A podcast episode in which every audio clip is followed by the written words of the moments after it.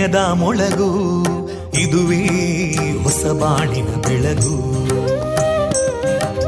ಪಾಂಚಜನ್ಯದ ಮೊಳಗು ಇದುವೇ ಹೊಸ ಬಾಳಿನ ಬೆಳಗು. ಜನಮಾನಸವ. ಅರಳಿಸುವಂತ. ಅರಳಿಸುವಂತ. ಜನಮಾನಸವ ಅರಳಿಸುವಂತ. ವಿವೇಕವಾ ಸುಖ ದುಃಖಗಳಿಗೆ ತಾಕೊರಳಾಗುವ ನೆಲ ಪ್ರೀತಿಯದಿ ಮೊಳಗು. ಇದುವೇ ಹೊಸ ಬಾಣಿನ ಬೆಳಗು. ಇದುವೇ ಪಾಂಚಜನ್ಯದ ಮೊಳಗು. ಇದುವೇ ಪಾಂಚಜನ್ಯದ ಮೊಳಗು. ವಿವೇಕಾನಂದ ವಿದ್ಯಾವರ್ಧಕ ಸಂಘ ಪ್ರವರ್ತಿತ ರೇಡಿಯೋ ಪಾಂಚಜನ್ಯ. ಇದು ಜೀವ ಜೀವದ ಸ್ವರ ಸಂಚಾರ. ತೊಂಬತ್ತು ಬಿಂದು ಎಂಟು ಸ್ವರ ತರಾಂಗಗಳಲ್ಲಿ ಈ ಹೊತ್ತಿನ ಪ್ರಸಾರ ಕಾರ್ಯಕ್ರಮವನ್ನ ಆರಂಭಿಸುತ್ತಿದ್ದೇವೆ ಆತ್ಮೀಯ ಶ್ರೋತೃ ಬಾಂಧವರಿಗೆ ರೇಡಿಯೋ ಪಾಂಚಜನ್ಯ ಸಮುದಾಯ ಬಾನುಲಿ ಕೇಂದ್ರ ಬಳಗದ ಪರವಾಗಿ ನಾನು ತೇಜಸ್ವಿನಿ ಮಾಡುವ ಪ್ರೀತಿಪೂರ್ವಕ ನಮಸ್ಕಾರಗಳು वन्दे मातरम्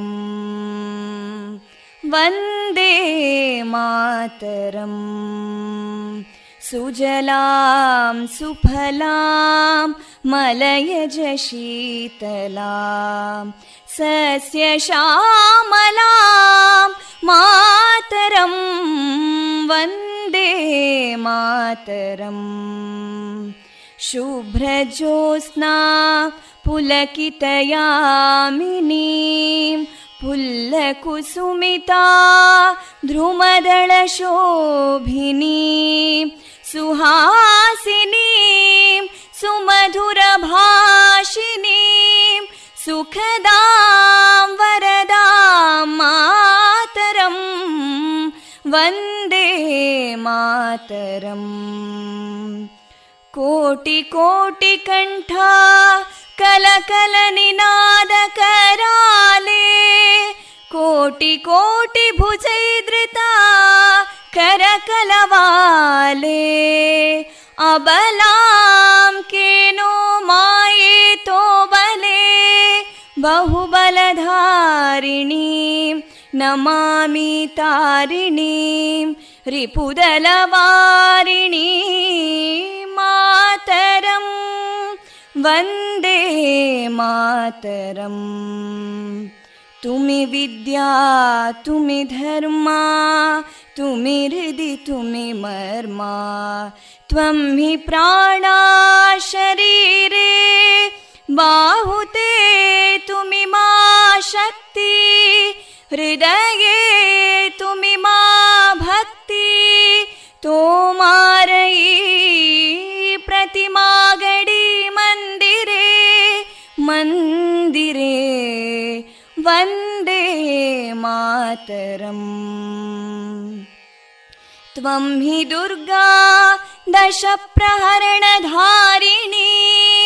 कमलां कमलदलविहारिणीं वाणीं विद्यादायिनीं नमामि त्वां नमामि कमलाम् अमलामतुलां सुजलां सुफलां मातरं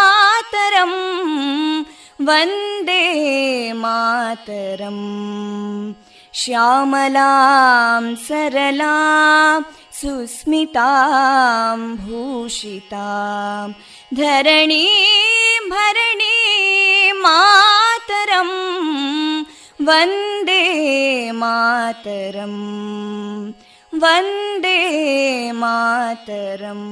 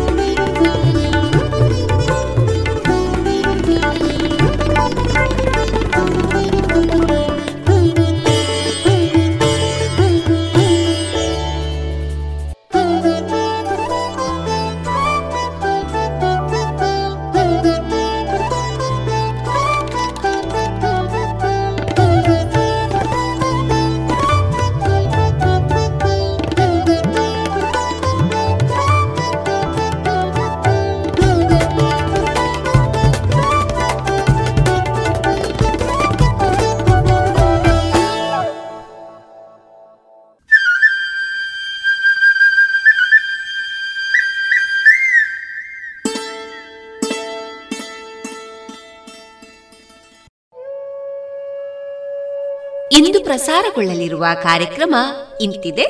ಮೊದಲಿಗೆ ದಾಸರ ಪದಗಳು ಅಣಿಮಿತ್ತು ಮಾರುಕಟ್ಟೆದಾರಣೆ ಜಾಣಸುದ್ದಿ, ಸುಹಾಸಿನಿ ಕಾರ್ಯಕ್ರಮದಲ್ಲಿ ವಿದ್ಯಾರ್ಥಿನಿ ಧನ್ಯಾ ಎಚ್ ಅವರಿಂದ ಹೆಣ್ಣನ್ನ ರಕ್ಷಿಸುವ ಕೆಲಸವಾಗಲಿ ಲೇಖನ ವಾಚನ, ಶ್ರೀಮತಿ ವೀಣಾ ಸರಸ್ವತಿ ಅವರಿಂದ ಮುಕ್ತಕ ವಾಚನ, ಡಾಕ್ಟರ್ ಸುಭಾಷ್ ಪಟ್ಟಾಜೆ ಅವರಿಂದ ಕವನ ವಾಚನ, ಕೊನೆಯಲ್ಲಿ ಮಧುರ ಗಾನ ಪ್ರಸಾರವಾಗಲಿದೆ.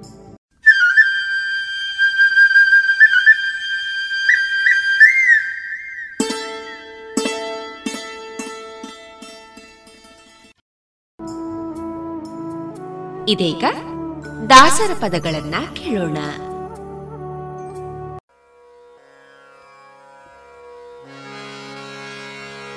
ಯಾದವನೇ ಬಾ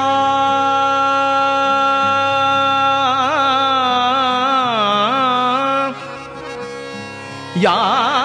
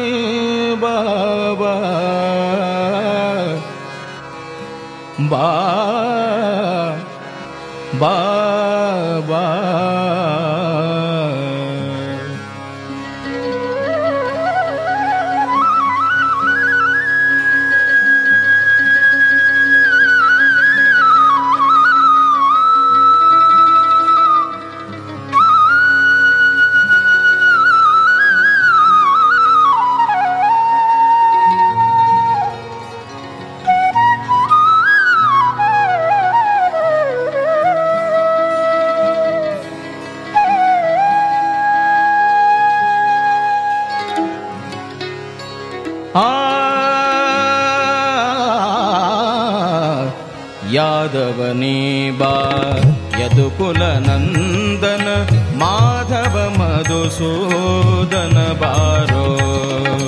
यादवनिब यादवनिब यादवीबा यादवने वा यादवनीबा यादवने वा यादवने वा यादवनीवा यदुकुलनन्दन माधव मधुसूदन बारो यादवने बा यदुकुलनन्दन माधव मधुसूदन बारो सोदर मावन मथुरने मडुगिद सोदर मावन मथुरने मडुगिद शोदकन्दनी बारो यादवनी वा यदुकुलनन्दन माधव मधुसूदन बारो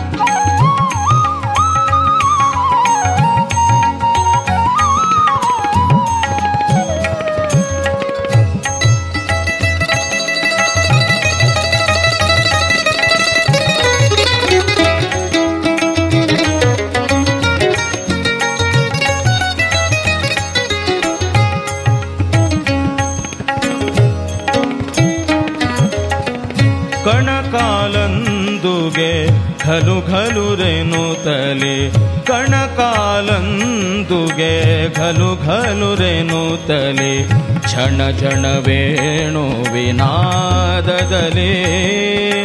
ಕ್ಷಣ ಕ್ಷಣವೇಣು ವಿನಾದದಲೆ ವಿನಾದದಲೇ ಚಿಣಿಕೋಲ್ ಚೆಂಡು ಬುಗುರಿಯ ನಾಡುತ್ತ ಚಿಣಿಕೋಲ್ ಚೆಂಡು ಬುಗುರಿಯ ನಾಡುತ್ತ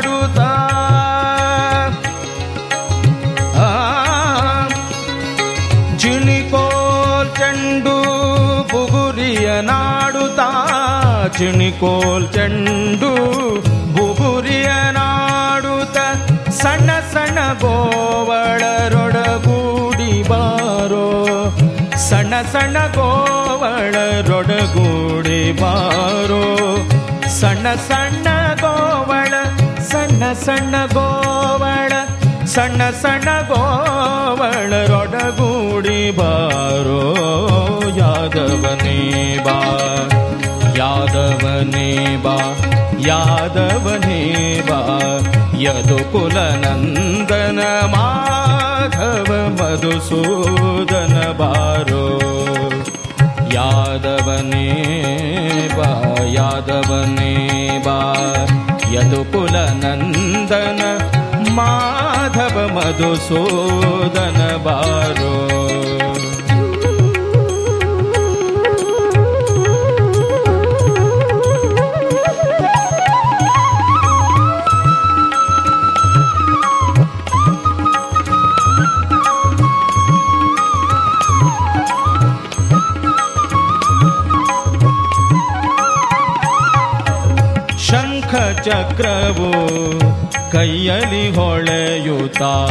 ಶಂಖ ಚಕ್ರವು ಕೈಯಲ್ಲಿ ಹೊಳೆಯುತ್ತ, ಬಿಂಕದ ಗೋವಳ ನೀ ಬಾರೋ. ಬಿಂಕದ ಗೋವಳ ನೀ ಬಾರೋ. ಅಕಳಂಕ ಚರಿತನೆ ಆದಿನಾರಾಯಣ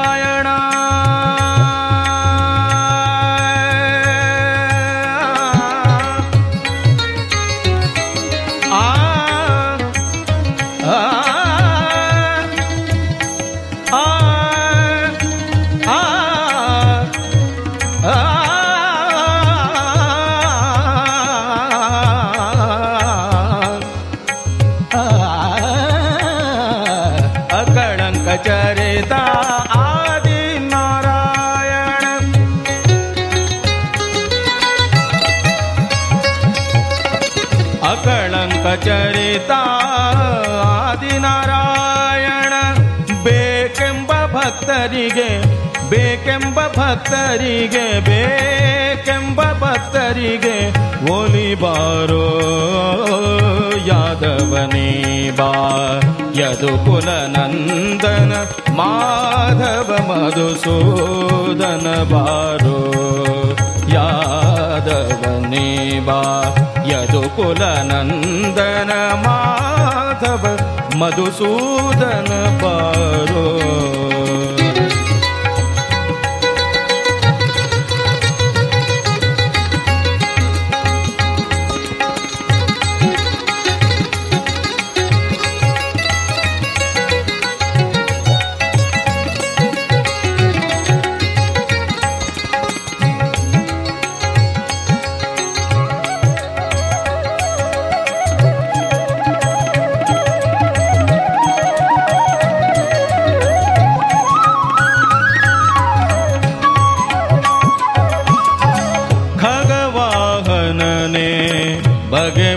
ಬಗೆಯಿಂದಲೇ ಖಗವಾಹನೇ ಬಗೆ ಬಗೆಯಿಂದಲೇ ನಗೆ ಮೊಗದ ರಸನೆ, ನೀ ಬಾರೋ ನಗೆ ಮೊಗದ ರಸನೆ, ನೀ ಬಾರೋ ಜಗದೊಳು ನಿನ್ನಯ ಮಹಿಮೆಯ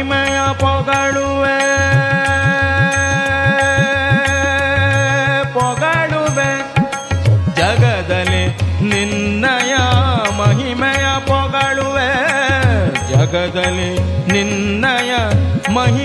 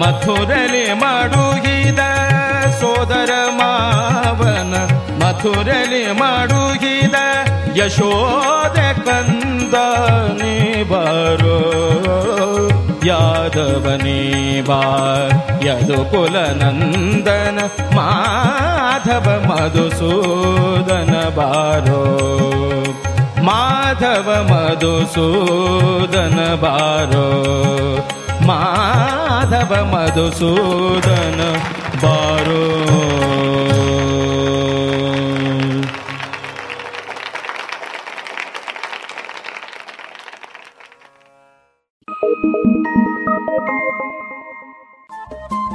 ರೇಡಿಯೋ ಪಾಂಚಜನ್ಯ ತೊಂಬತ್ತು ಬಿಂದು ಎಂಟು ಎಫ್ಎಂ ಸಮುದಾಯ ಬಾನುಲಿ ಕೇಂದ್ರ ಪುತ್ತೂರು. ಇದು ಜೀವ ಜೀವದ ಸ್ವರ ಸಂಚಾರ.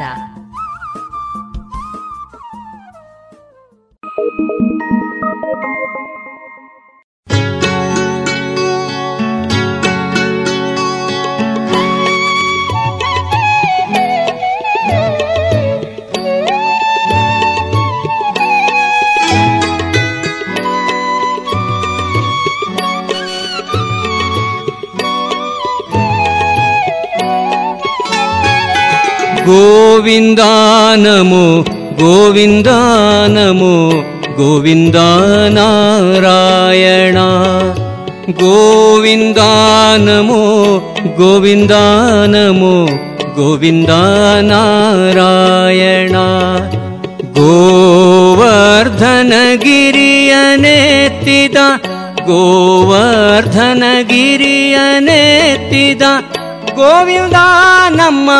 रक्षिसो गोविन्द नमो गोविन्द नमो गोविन्द नारायणा गोविन्द नमो गोविन्द नमो गोविन्द नारायणा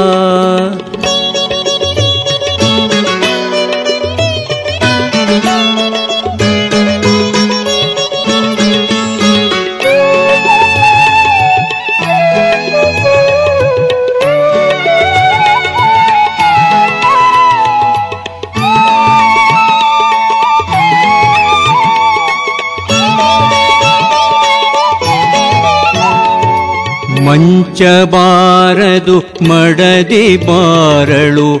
ಕಂಚು ಕನ್ನಡಿ ಬಾರದು, ಮಂಚಬಾರದು, ಮಡದಿ ಬಾರಳು.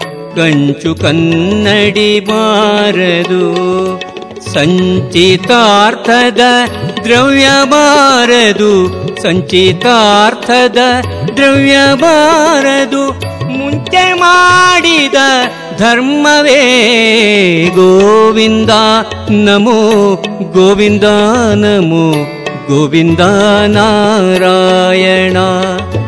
गोविन्दा नमो गोविन्दा नमो गोविन्दा नारायणा।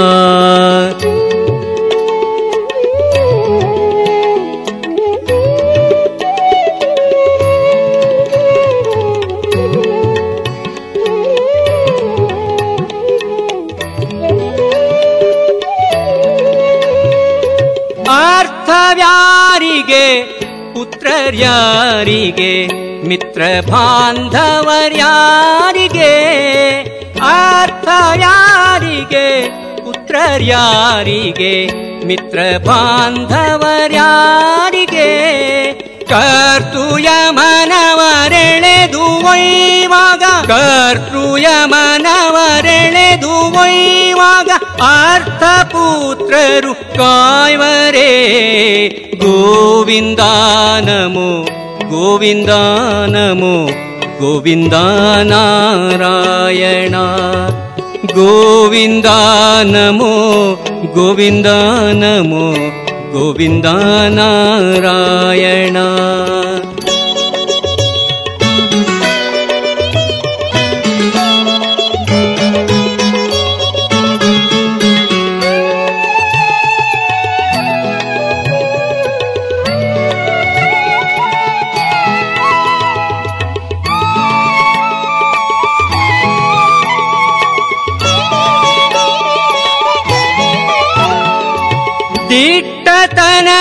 ನಾರಾಯಣ ದಿಟ್ಟತನದಿ ಪಟ್ಟ ಬಾಳಿದ ಮೆಟ್ಟಿದಿತಿ ಜರ ಸೀಳಿದ ದಿಟ್ಟತನದಿ ಪಟ್ಟ ಬಾಳಿದ ಮೆಟ್ಟಿದಿತಿ ಜರ ಸೀಳಿದ ಮುಟ್ಟಿ ಭಜಿಸಿರೋ ಸಿರಿ ಪುರಂದರ, ಮುಟ್ಟಿ ಭಜಿಸಿರೋ ಸಿರಿ ಪುರಂದರ ವಿಠಲೇಶನ ಪಾದವಾ.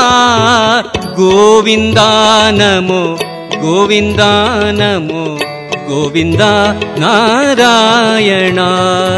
ಗೋವಿಂದ ನಮೋ ಗೋವಿಂದ ನಮೋ ಗೋವಿಂದ ನಾರಾಯಣ. ಗೋವರ್ಧನ ಗಿರಿಯನೆತ್ತಿದ ಗೋವರ್ಧನ ಗಿರಿಯನೆತ್ತಿದ ಗೋವಿಂದ ನಮ್ಮ ರಕ್ಷಿಸೋ. ಗೋವಿಂದ ನಮೋ ಗೋವಿಂದ ನಮೋ, ಗೋವಿಂದ ನಾರಾಯಣ. ಗೋವಿಂದ ನಾರಾಯಣ. ಗೋವಿಂದ ನಾರಾಯಣ.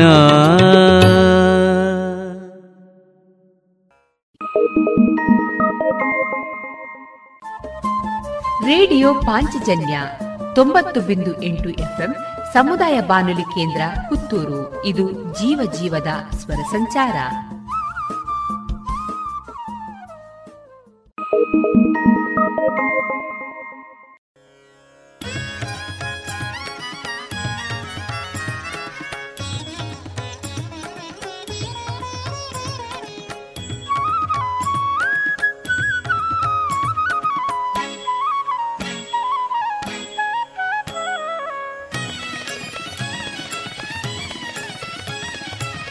ಒಂಬತ್ತು ಬಾಗಿಲೋಳು ಒಂದೇ ದೀವಿಗೆ ಹಚ್ಚಿ ನಂಬಿಕಿಲ್ಲದ ಸಂಸಾರ ಮಾಡಿದೆನೆ ಸುವಿಯ ಬೇಬಿ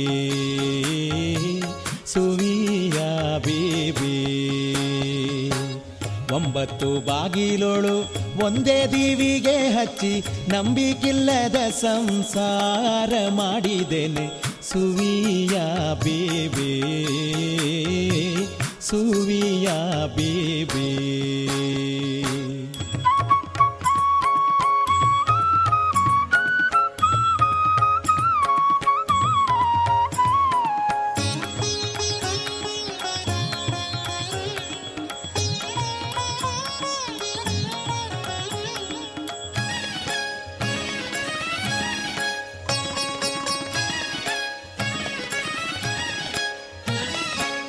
ತನುವೆಂಬ ಕಲ್ಲಿನೋಳು ಮನವೆಂಬೋ ಧಾನ್ಯವ ತುಂಬಿ, ತನುವೆಂಬ ಕಲ್ಲಿನೋಳು ಮನವೆಂಬ ಧಾನ್ಯವ ತುಂಬಿ ವನವನದು ನವ ಬೇಳೆ ಬೀಸಿದೇನೆ ವನವನದು ನವ ಬೇಳೆ ಬೀಸಿದೇನೆ. ಅಷ್ಟಕರ್ತೃಗಳೆಂಬೋ ಅಷ್ಟನವ ಧಾನ್ಯವ ತಂದು, ಅಷ್ಟಕರ್ತೃಗಳೆಂಬೋ ಅಷ್ಟನವ ಧಾನ್ಯವ ತಂದು, ಕುಟ್ಟಿ ಕಟ್ಟಿ ಕಜ್ಜಾಯ ಕರಿದೆನೆ ಸೂವಿಯ ಬೇಬಿ, ಸುವಿಯ ಬೇಬಿ. ಒಂಬತ್ತು ಬಾಗಿಲೋಳು ಒಂದೇ ದೀವಿಗೆ ಹಚ್ಚಿ ನಂಬಿಕಿಲ್ಲದ ಸಂಸಾರ ಮಾಡಿದೇನೆ ಸುವಿಯ ಬೇಬಿ ಸುವಿಯ ಬೇಬಿ.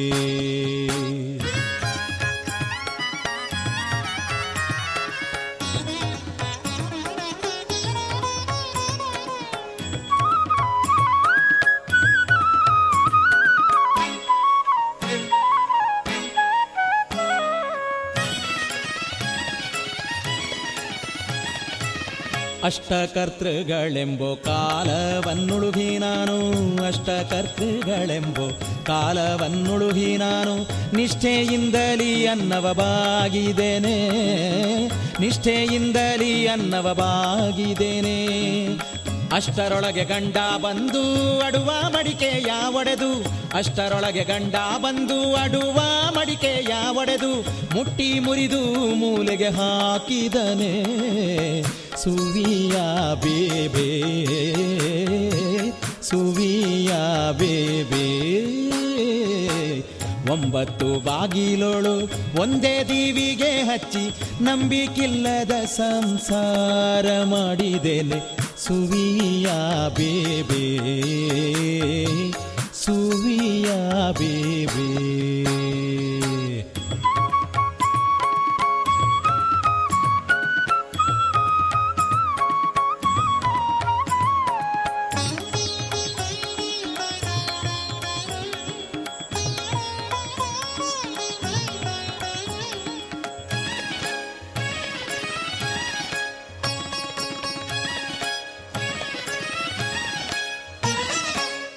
ಉಡುವ ಸೀರೆಯ ಸೆಳೆದು, ಗಿಡದ ತೊಪ್ಪಲ ಸುತ್ತಿ ಉಡುವ ಸೀರೆಯ ಸೆಳೆದು, ಗಿಡದ ತೊಪ್ಪಲ ಸುತ್ತಿ ತಿರುಗಿ ಬಾರದಾಂಗೆ ಮಾಡಿದನೆ. ತಿರುಗಿ ಬಾರದಾಂಗೆ ಮಾಡಿದನೆ. ಮಾಡಿದೆ ಒಗೆತನವ ನಂಬಿಕಿಲ್ಲದ ಸಂಸಾರವ ನೆಚ್ಚಿ ಮಾಡಿದೆ ಒಗೆತನವ ನಂಬಿಕಿಲ್ಲದ ಸಂಸಾರವ ನೆಚ್ಚಿ ಕೂಡಿದೆ ಪುರಂದರ ವಿಠಲನ ದಾಸರ. ಸುವಿಯ ಬೇಬೆ, ಸುವಿಯಾ ಒಂಬತ್ತು ಬಾಗಿಲೋಳು ಒಂದೇ ದೀವಿಗೆ ಹಚ್ಚಿ ನಂಬಿಕಿಲ್ಲದ ಸಂಸಾರ ಮಾಡಿದ್ದೇನೆ ಸುವಿಯ ಬೇಬೆ ಸುವಿಯ ಬೇಬೆ. ಒಂಬತ್ತು ಬಾಗಿಲೋಳು ಒಂದೇ ದೇವಿಗೆ ಹಚ್ಚಿ ನಂಬಿಕಿಲ್ಲದ ಸಂಸಾರ ಮಾಡಿದೇನೆ. ಸುವಿಯ ಬೇಬಿ ಸುವಿಯ ಬೇಬಿ ಸುವಿಯ ಬೇಬಿ, ಸುವಿಯ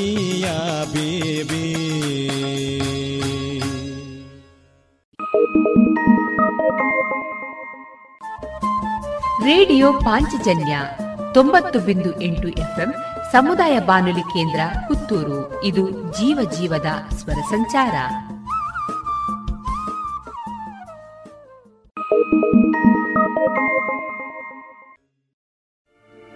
ಶ್ರೀಗಂಧನಾನಾಗಿ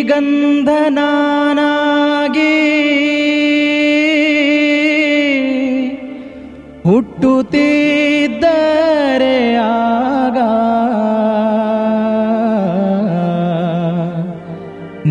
ಪಾದಾರ್ಚನೆಗೆ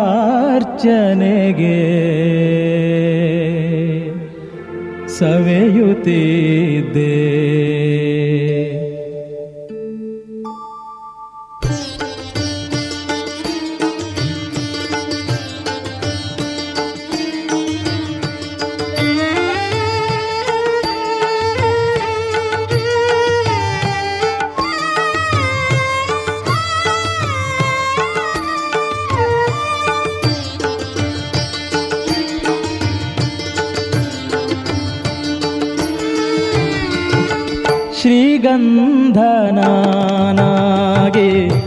ಹುಟ್ಟುತ್ತಿದ್ದರೆ ಆಗ ನಿನ್ನ ಪಾದಾರ್ಚನೆಗೆ ಸವೆಯುತ್ತಿದ್ದೆ. ಶ್ರೀಗಂಧನಾನಾಗೆ ಹುಟ್ಟುತ್ತಿದ್ದರೆ ಆಗ ನಿನ್ನ ಪಾದಾರ್ಚನೆಗೆ ಸವೆಯುತ್ತಿದ್ದೆ. ಗಿಡದಲ್ಲಿ ಹೂವಾಗಿ ಹುಟ್ಟುತ್ತಿದ್ದರೆ ಆಗ ಗಿಡದಲ್ಲಿ ಹೂವಾಗಿ ಹುಟ್ಟುತ್ತಿದ್ದರೆ ಆಗ ಪಾದ ಪೂಜೆಯ ಸಮಯ ಬಳಿ ಸೇರುತ್ತಿದ್ದೆ ಶ್ರೀಗಂಧನಾಗಿ ಹುಟ್ಟುತ್ತಿದ್ದರೆ ಆಗ ನಿನ್ನ ಪಾದಾರ್ಚನೆಗೆ ಸವೆಯುತ್ತಿದ್ದೆ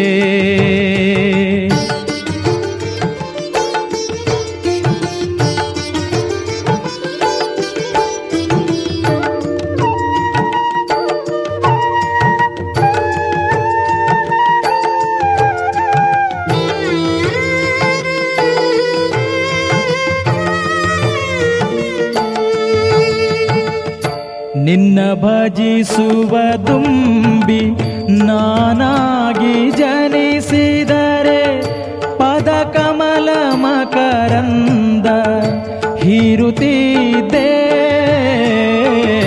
ನಿನ್ನ ಭಜಿಸುವ ದುಂಬಿ ನಾನಾಗಿ ಜನಿಸಿದರೆ ಪದ ಕಮಲ ಮಕರಂದ ಹೀರುತ್ತಿದ್ದೆ.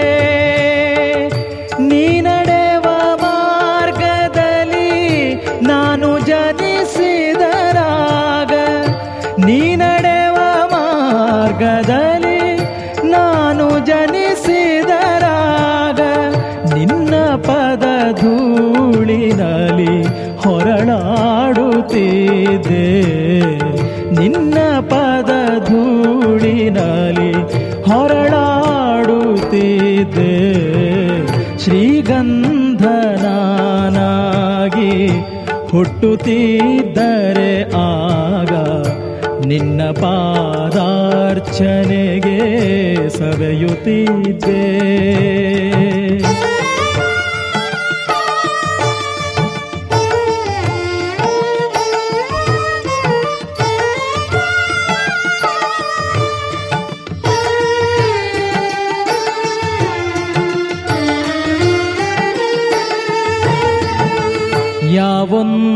ನದಿಯಲ್ಲಿ ನೀರಾಗಿ ಜನಿಸಿದರೆ ನಿನ್ನ ಪದ ತೊಳೆವಲ್ಲಿ ನಾನೊದಗುತ್ತಿದ್ದೆ. ಯಾವೊಂದು ನದಿಯಲ್ಲಿ ನೀರಾಗಿ ಜನಿಸಿದರೆ ನಿನ್ನ ಪದ ತೊಳೆವಲ್ಲಿ ನಾನೊದಗುತ್ತಿದ್ದೆ.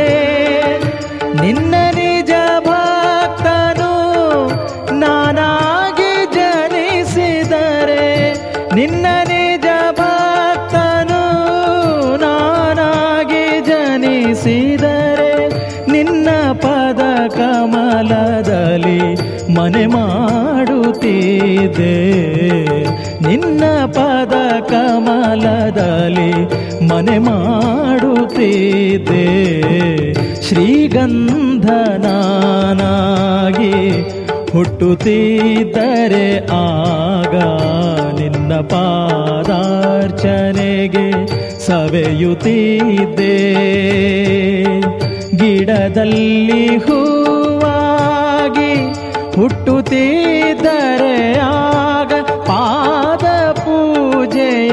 ಸಮಯ ಬಳಿ ಸೇರುತ್ತಿದೆ ಶ್ರೀಗಂಧನಾಗಿ ಹುಟ್ಟುತ್ತಿದ್ದರೆ ಆಗ ನಿನ್ನ ಪಾದಾರ್ಚನೆಗೆ ಸವೆಯುತ್ತಿದ್ದೆ.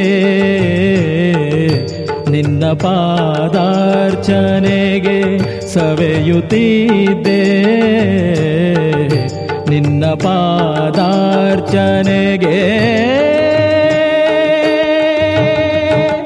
ಸವೆಯುತ್ತಿದ್ದೆ.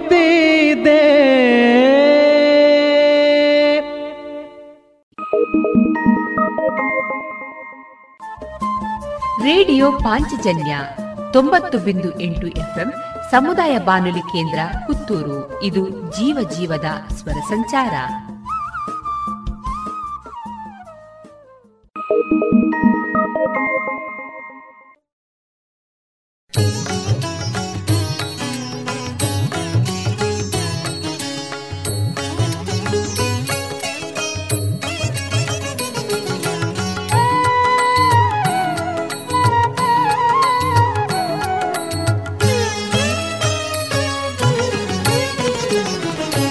जय जय राम हरे जय जय कृष्ण हरे। जय जय राम हरे, जय जय कृष्ण हरे। राम हरे हरे, राम हरे। राम हरे हरे, राम हरे। कृष्ण हरे हरे, कृष्ण हरे। कृष्ण हरे हरे, कृष्ण हरे। जय जय राम हरे। जय जय कृष्ण हरे। जय जय राम हरे जय जय कृष्ण हरे जय जय राम हरे जय जय कृष्ण हरे।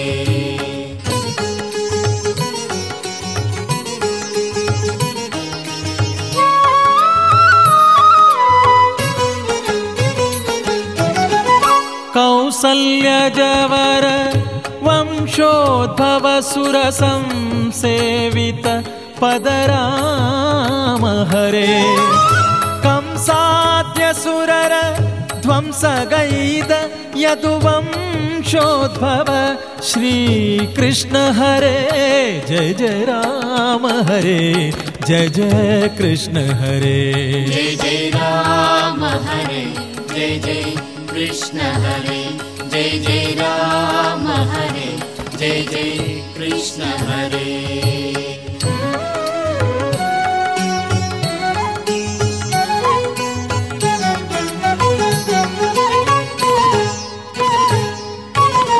मुनिमखरक्षक दनुजर शिक्षक फणिधर सन्नुत राम हरे। घनवर्णाङ्ग सुमन श्री वनजासन पिता कृष्ण हरे जय जय राम हरे जय जय कृष्ण हरे। जय जय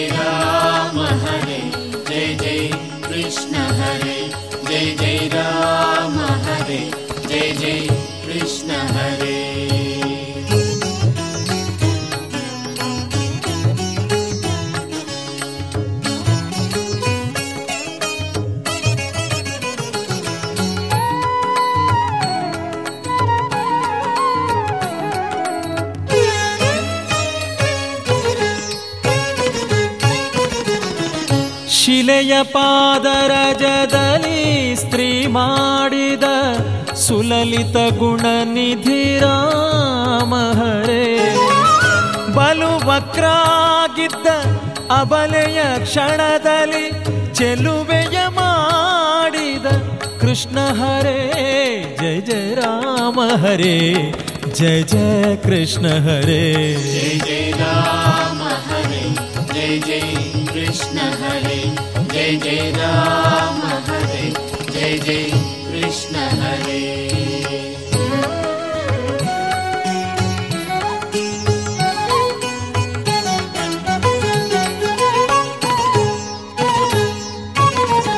हरधनुभङ्गिसे हरुषदि जानकि करव पीडित श्रीराम हरे।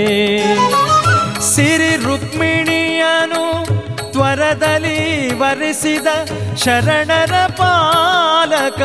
कृष्ण हरे जय जय राम हरे जय जय कृष्ण हरे। जय जय राम। हरे जय जय राम हरे जय जय कृष्ण हरे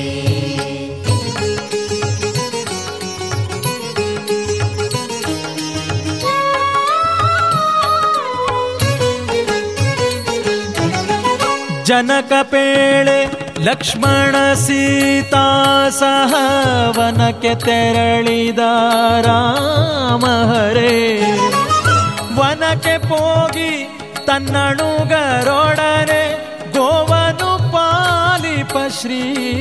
कृष्ण हरे जय जय राम हरे जय जय कृष्ण हरे जय जय राम हरे जय जय कृष्ण हरे जय जय राम हरे जय जय कृष्ण हरे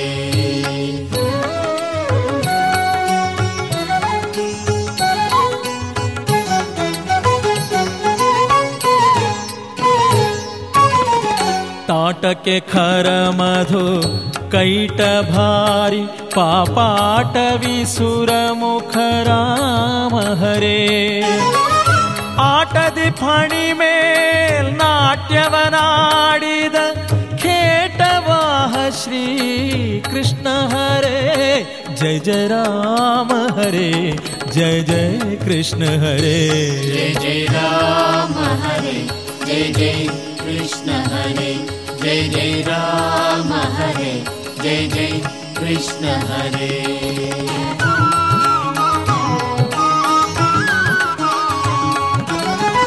ಚದುರ ಶಬರಿಯಿತ್ತ ಬದರಿಯ ಫಲವನು ಮುದದಿ ಸೇವಿಸಿದ ರಾಮ ಹರೇ नक्षीरके वदगि पोद श्री पदुमनाभ जय कृष्ण हरे जय जय राम हरे जय जय कृष्ण हरे जय जय राम हरे जय जय कृष्ण हरे जय जय राम हरे जय जय कृष्ण हरे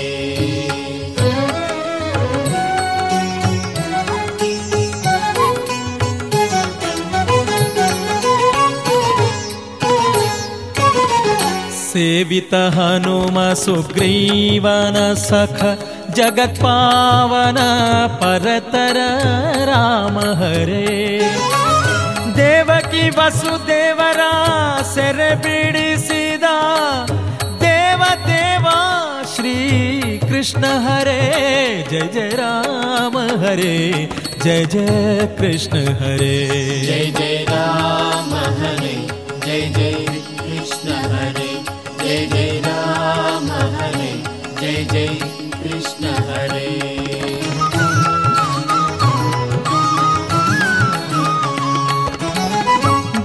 ಗಿರಿಗಳಿಂದವರ ಶರಧಿ ಬಂಧಿಸಿದ ಪರಮ ಸಮರ್ಥ ಶ್ರೀರಾಮ ಹರೇ ಗಿರಿಯ ತನ್ನ ಕಿರಿ ಬೆರಳಲೆತ್ತಿ ಗೋವರನ ಕಾಯ್ದ ಶ್ರೀ ಕೃಷ್ಣ ಹರೇ ಜಯ ಜಯ ರಾಮ ಹರೇ ಜಯ ಜಯ ಕೃಷ್ಣ ಹರೇ जय जय राम हरे जय जय कृष्ण हरे जय जय राम हरे जय जय कृष्ण हरे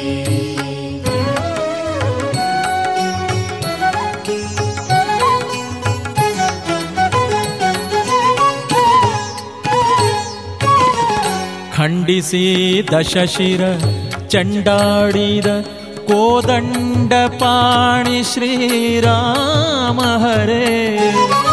ಪಾಂಡುತನಯರಿಂದ ಚಂಡ ಕೌರವರ ದಿಂಡು ಕೆಡಗಿಸಿದ ಕೃಷ್ಣ ಹರೇ. ಜಯ ಜಯ ರಾಮ ಹರೇ, ಜಯ ಜಯ ಕೃಷ್ಣ ಹರೇ. ಜಯ ಜಯ ರಾಮ ಹರೇ, ಜಯ ಜಯ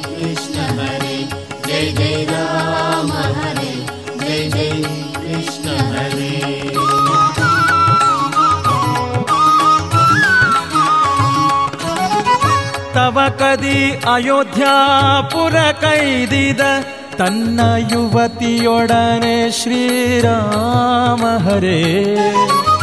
ರವಿಸುತ ತನಯಗೆ ಪಟ್ಟವ ಕಟ್ಟಿದ ಭವತಾರಕ ಶ್ರೀ ಕೃಷ್ಣ ಹರೇ. ಜಯ ಜಯ ರಾಮ ಹರೇ, ಜಯ ಜಯ ಕೃಷ್ಣ ಹರೇ. ಜಯ ಜಯ ರಾಮ ಹರೇ, ಜಯ ಜಯ ಕೃಷ್ಣ ಹರೇ. जय जय राम हरे जय जय कृष्ण हरे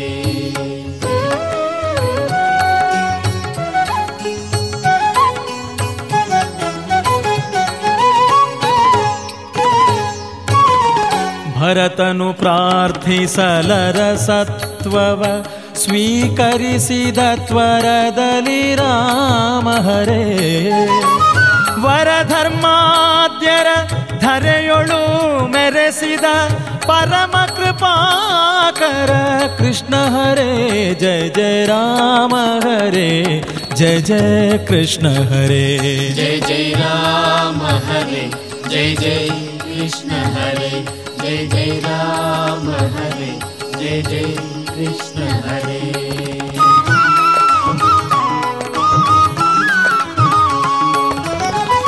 ಧರೆಯೊಳಜ್ಞ ಜನರನು ಮೋಹಿಪುದಕ್ಕೆ ಹರನ ಪೂಜಿಸಿದ ರಾಮ ಹರೇ ಹರನ ಪ್ರಾರ್ಥಿಸಿ ವರವನು ಪಡೆದ ಚರಿತೆ ಅಗಾಧವು ಕೃಷ್ಣ ಹರೇ ಜಯ ಜಯ ರಾಮ ಹರೇ ಜಯ ಜಯ ಕೃಷ್ಣ ಹರೇ जय जय राम हरे जय जय कृष्ण हरे जय जय राम हरे जय जय कृष्ण हरे।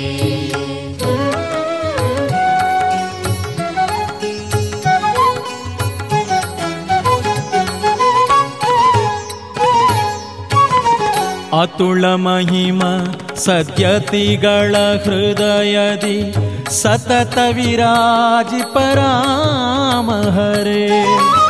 सितवाहन सारथी यनिसिद सुरतति पूजित पद।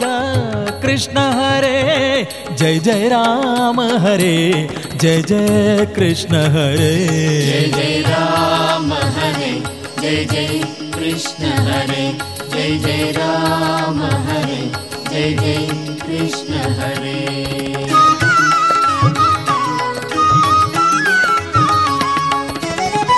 राम राम इन्दु नेमदि भजि पर कामितफलद श्रीराम हरे।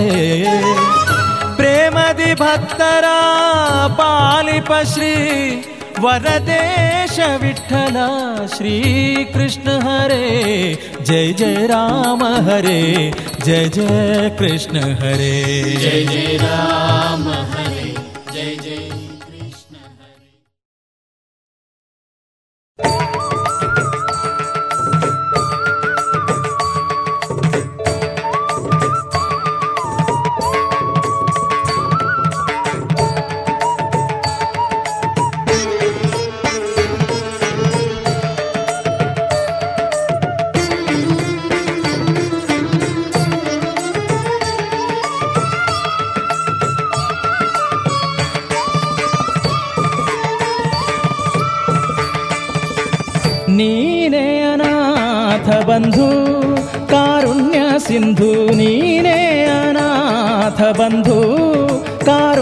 ಸಿಂಧು ಮದ ಗಜವೆಲ್ಲ ಕೂಡಿದರೇನು?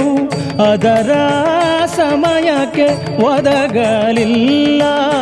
ಮದಗಜವೆಲ್ಲ ಕುಡಿದರೇನು? ಅದರ ಸಮಯಕ್ಕೆ ಒದಗಲಿಲ್ಲ. ಪದುಮನಾಭ ಮಧುಸೂದನ ಎಂದರೆ ಪದುಮನಾಭ ಮಧುಸೂದನ ಮುದದಿಂದಲಿ ಬಂದೊದಗಿದೆ ಕೃಷ್ಣ ಮುದದಿಂದಲಿ ಬಂದೊದಗಿದೆ ಕೃಷ್ಣ ನೀನೇ ಅನಾಥ ಬಂಧು ಕಾರುಣ್ಯ ಸಿಂಧು ನೀನೇ ಅನಾಥ ಬಂಧು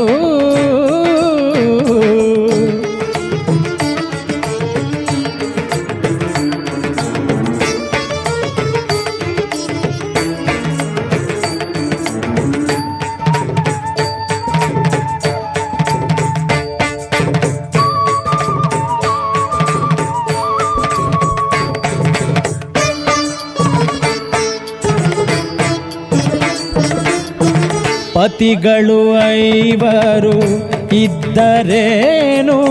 ಸತಿಯ ಭಂಗ ಬಿಡಿಸಲಿಲ್ಲ.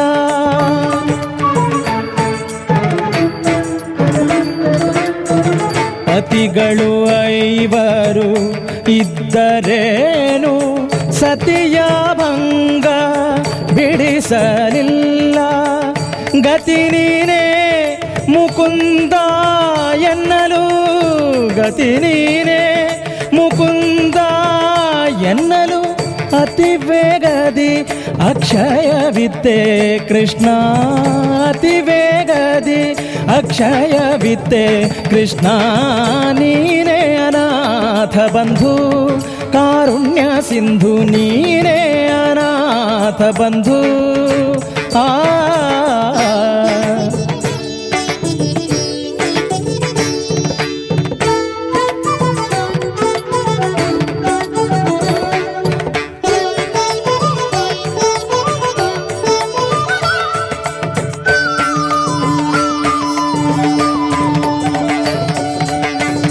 ಶಿಲೆಯನ್ನು ರಕ್ಷಿಸಿ ಕುಲಕ್ಕೆ ತಂದೆ. ಬಲಿಯಬೇಡಿ ಸತ್ಪದವಿಯ ನಿತ್ಯ ಶಿಲೆಯನ್ನು ರಕ್ಷಿಸಿ ಕುಲಕ್ಕೆ ತಂದೆ. ಬಲಿಯಬೇಡಿ ಸತ್ಪದವಿಯ ನಿತ್ಯ ಇಳೆಯೊಳು ನಿನ್ನಯ ದಾಸರ ಸಲಹಿದೆ. ಇಳೆಯೊಳು ನಿನ್ನಯ ದಾಸರ ಸಲಹಿದೆ. ವಿಠಲ ರಾಯ ಚೆಲುವ ಪುರಂದರ ವಿಠಲ ರಾಯ ನೀನೇ ಅನಾಥ ಬಂಧು ಕಾರುಣ್ಯ ಸಿಂಧು ನೀನೇ ಅನಾಥ ಬಂಧು ಕಾರುಣ್ಯ ಸಿಂಧು ನೀನೇ ಅನಾಥ ಬಂಧು ಅನಾಥ ಬಂಧು ಅನಾಥ ಬಂಧು ಇದುವರೆಗೆ ದಾಸರ ಪದಗಳನ್ನ ಕೇಳಿದ್ರಿ. ಇದೀಗ ಎಸ್. ಷಡಕ್ಷರಿ ಅವರ ಕ್ಷಣ ಹೊತ್ತು ಅಣಿಮುತ್ತು ಕೃತಿಯಿಂದ ಆಯ್ದ ಭಾಗವನ್ನ ಕೇಳೋಣ. ಸುಮಾರು ವರ್ಷಗಳ ಹಿಂದೆ ಒಂದು ಸಾಮೂಹಿಕ ವಿವಾಹ ಸಮಾರಂಭಕ್ಕೆ ಮುಖ್ಯ ಅತಿಥಿಗಳಾಗಿ ಬಂದಿದ್ದ ಡಾಕ್ಟರ್ ಎಚ್. ನರಸಿಂಹಯ್ಯನವರನ್ನ ಸಂಘಟಕರು ನೂತನ ವಧುವರರಿಗೆ ಹಿತನುಡಿಗಳನ್ನ ಹೇಳಬೇಕೆಂದು ಕೋರಿದಾಗ ಅವರು ಜೋರಾಗಿ ನಕ್ಕು, ನನಗೆ ಮದುವೆ ಆಗಿಲ್ಲ. ಮದುವೆ ಆಗುತ್ತಿರುವವರಿಗೆ ನಾನು ಏನು ಹೇಳಲು ಸಾಧ್ಯ? ಮದುವೆ ಸಮಾರಂಭಕ್ಕೆ ಕರೆದಿದ್ದೀರಿ. ಒಳ್ಳೆ ಊಟ ಸಿಗುತ್ತದೆಂದು ನಾನು ಬಂದೆ ಎಂದು ತಮಾಷೆ ಮಾಡುತ್ತಲೇ ಅರ್ಥಪೂರ್ಣ ಮಾತುಗಳನ್ನು ಹೇಳಿದರು. ಮದುವೆಯನ್ನು ಯಶಸ್ವಿಯಾಗಿ ನಿಭಾಯಿಸಲು ಗಂಡ ಹೆಂಡಿರಲ್ಲಿ ಸಿರಿವಂತಿಕೆ ಮತ್ತು ಸೌಂದರ್ಯಗಳಿಗಿಂತ ಹೆಚ್ಚು ಪ್ರೀತಿ ಮತ್ತು ವಿಶ್ವಾಸಗಳು ಇರಬೇಕು. ತತ್ವಜ್ಞಾನಿ ಸಾಕ್ರೆಟಿಸ್ನ ಹೆಂಡತಿ ಜಾಂತವಿ, ಬಹಳ ಜಗಳಗಂಟಿ ಇಬ್ಬರದು ವಿಚಿತ್ರ ಸಂಸಾರ. ಗಂಡ ಶ್ರೇಷ್ಠ ಮಟ್ಟದ ಚಿಂತಕ. ಸಂಪಾದನೆ ಕಡೆಗಾಗಲಿ, ಸಂಸಾರದ ನಿರ್ವಹಣೆ ಕಡೆಗಾಗಲಿ ಗಮನವನ್ನ ಕೊಟ್ಟವನಲ್ಲ. ಕೆಲವೊಮ್ಮೆ ಮನೆಯಲ್ಲಿ ಊಟ ತಿಂಡಿಗೆ ಬೇಕಾದ ದಿನಸಿ ಇರುತ್ತಿರಲಿಲ್ಲ. ಆದರೆ ಸಾಕ್ರೆಟಿಸ್ ಅದರ ಬಗ್ಗೆ ತಲೆಯನ್ನ ಕೆಡಿಸಿಕೊಳ್ತಾ ಇರಲಿಲ್ಲ. ಮನೆ ಯಜಮಾನಿ ಜಾಂತೆಫಿಗೆ ತಲೆ ಕೆಡ್ತಾ ಇತ್ತು. ಒಮ್ಮೆ ಆಕೆ ತನ್ನ ಗಂಡನೊಡನೆ ತುಂಬಾ ಜಗಳವಾಡಿ ರಂಪರಾಂತಾಂತವನ್ನ ಮಾಡಿದಳು ಸಾಕ್ರೆಟಿಸ್ ಏನೂ ಮಾತನಾಡದೆ ಅಲ್ಲಿಂದ ಎದ್ದು ಹೊರಟು ಹೋದ. ಸ್ವಲ್ಪ ಹೊತ್ತಿನ ನಂತರ ಒಬ್ಬ ತರಲೆ ಹೆಂಗಸು ಬಂದು ಜಾಂತಕಿಯ ಬಳಿ ಸಾಕಟಿಸಿದಂತಹ ನಿರುಪಯೋಗಿ ನಾಲಾಯಕು ಗಂಡನೊಂದಿಗೆ ಬಾಳುವುದಕ್ಕಿಂತ ವಿಚ್ಛೇದನ ಪಡೆದು ದೂರವಾಗುವುದು ಒಳ್ಳೆಯದು ಎಂದಳು. ತಕ್ಷಣ ಜಾಂತಿಫಿ ನನ್ನ ಗಂಡನ ಬಗ್ಗೆ ಬಹುಶಃ ನಿಮಗೆ ಗೊತ್ತಿಲ್ಲವೆಂದು ಕಾಣ್ತೇನೆ. ಆತ ನಿರುಪಯೋಗಿ ಎಂದು ನಾನೆಂದೂ ಭಾವಿಸಿಲ್ಲ. ಆತ ಅತಿ ಶ್ರೇಷ್ಠ ತತ್ವಜ್ಞಾನಿ, ಬಹಳ ಬುದ್ಧಿವಂತ. ಇಡೀ ರಾಜ್ಯ ಆತನನ್ನ ಆಧರಿಸುತ್ತದೆ. ನಾನು ಆತನನ್ನ ತುಂಬಾ ಪ್ರೀತಿಸ್ತೇನೆ ಮತ್ತು ಗೌರವಿಸ್ತೇನೆ. ಆದರೆ ಅವರು ಹೊಟ್ಟೆ ಹಸಿದುಕೊಂಡಿದ್ದಾರಲ್ಲ ಎಂದು ಸಿಟ್ಟಾಗ್ತೇನೆ, ಜಗಳವನ್ನೂ ಮಾಡ್ತೇನೆ ಹೊರತು ಆತನಿಂದ ದೂರವಾಗಬೇಕೆಂಬ ಯೋಚನೆ ನನಗೆಂದೂ ಬರಲು ಸಾಧ್ಯವಿಲ್ಲ. ನಮ್ಮಿಬ್ಬರನ್ನು ಯಾರು ಬೇರ್ಪಡಿಸಲಾರರು ಎಂದು ಹೇಳಿ ಕಳುಹಿಸಿತು ಇದೊಂದು ಕಥೆಯಾದರೆ ಮತ್ತೊಂದು ಸಂದರ್ಭದ ಕಥೆಯನ್ನ ಕೇಳಿ.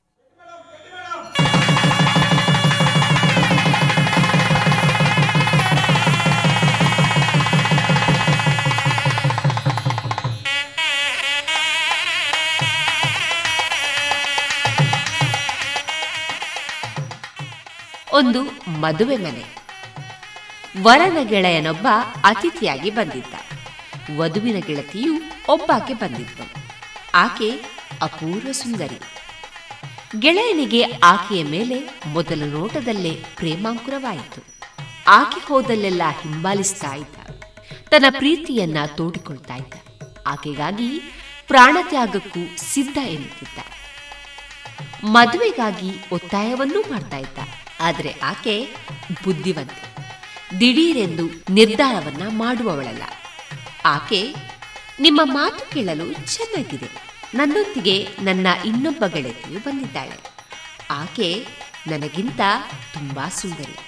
ಆಕೆಯನ್ನು ಒಮ್ಮೆ ನೋಡಿ ನಿಮ್ಮ ತೀರ್ಮಾನ ತಿಳಿಸಿ ಎಂದಳು. ತಕ್ಷಣ ಆತ, ಹೌದಾ? ಆಕೆ ಎಲ್ಲಿದ್ದಾಳೆ? ತೋರಿಸಿ ಎಂದ. ಆಕೆ, ನೀವು ಈಗಷ್ಟೇ ನಿಮ್ಮ ಪ್ರೀತಿಯನ್ನ ತೋಡಿಕೊಳ್ಳುತ್ತಿದ್ದೀರಿ. ಪ್ರಾಣತ್ಯಾಗಕ್ಕೂ ಸಿದ್ಧವೆನ್ನುತ್ತಿದ್ದೀರಿ. ಆದರೆ ನನ್ನ ಗೆಳತಿ ನನಗಿಂತ ಸುಂದರಿ ಎಂದರೆ ಆಕೆಯನ್ನ ತೋರಿಸಿ ಎನ್ನುತ್ತಿದ್ದೀರಿ? ಅಂದ್ರೆ ನಿಮ್ಮ ಪ್ರೀತಿ ಸೌಂದರ್ಯಕ್ಕೆ ಹೊರತು ನನಗಾಗಿ ಅಲ್ಲ. ಧನ್ಯವಾದಗಳು. ಎಂದು ಹೇಳಿ ಹೊರಟು ಹೋದಾಗ ಆತ ಬೆಪ್ಪನಾಗಿ ನಿಂತ. ಡಾಕ್ಟರ್ ನರಸಿಂಹಯ್ಯನವರು ಈಗಿಲ್ಲ, ಆದರೆ ಅವರ ಮಾತುಗಳು ಈಗಲೂ ಮೆಲುಕು ಹಾಕುವಂತಿದೆ.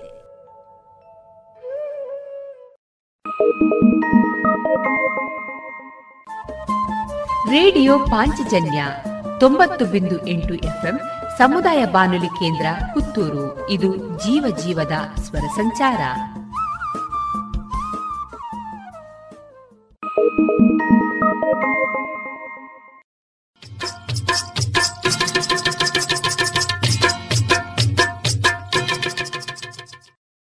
ಮಾರುಕಟ್ಟೆ ಧಾರಣೆ ಇಂತಿದೆ.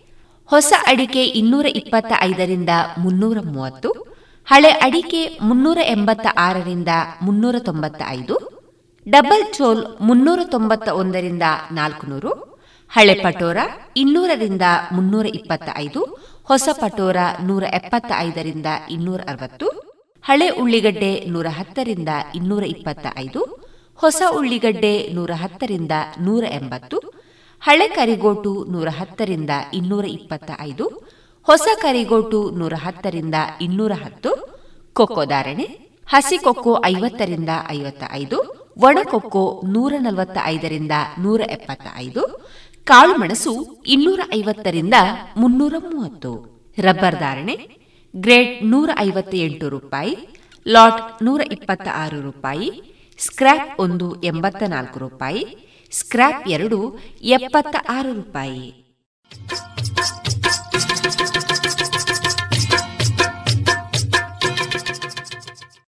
अब पूरे भारत के लिए एक राशन कार्ड की व्यवस्था भी हो रही है यानी एक राष्ट्र एक ration card one nation one ration card इसका सबसे बड़ा लाभ उन गरीब साथियों को मिलेगा जो रोजगार या दूसरी आवश्यकताओं के लिए अपना गांव छोड़ करके कहीं और जाते हैं ಪ್ರಧಾನಮಂತ್ರಿ ನರೇಂದ್ರ ಮೋದಿ ಅವರ ಈ ವಿಜ್ಞಾನದ ಎನ್ಎಫ್ಎಸ್ಎ ಲಾಭಾರ್ಥಿಗಳಿಗಾಗಿ ರೂಪಿಸಲಾಗಿದೆ ಒಂದು ದೇಶ ಒಂದು ಪಡಿತರ ಚೀಟಿಯ ವ್ಯವಸ್ಥೆ ತಮ್ಮ ಚಾಲತಿಯಲ್ಲಿರುವ ಪಡಿತರ ಚೀಟಿಯಿಂದಲೇ ದೇಶದ ಯಾವುದೇ ಭಾಗದಲ್ಲಿ ಯಾವುದೇ ಪಡಿತರ ಅಂಗಡಿಯಿಂದ ಲಾಭವನ್ನು ತೆಗೆದುಕೊಳ್ಳಬಹುದು ಯೋಜನೆ ಹಾಗೂ ಇತರ ಮಾಹಿತಿಗಳಿಂದ ಪ್ರಯೋಜನಗಳನ್ನು ಪಡೆಯಲು ಟೋಲ್ ಫ್ರೀ ಸಂಖ್ಯೆ ಒಂದು ನಾಲ್ಕು ನಾಲ್ಕು ನಾಲ್ಕು ಐದಿಗೆ ಸಂಪರ್ಕಿಸಿ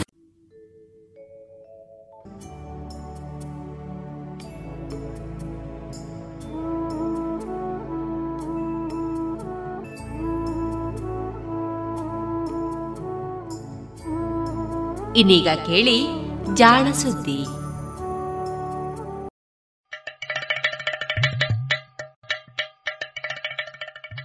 ಕೇಳು ಕೇಳು ಕೇಳು ಜಾಣ ಜಾಣ ಸುದ್ದಿಯ ಕೇಳು ಕೇಳು ಕೇಳು ಜಾಣ.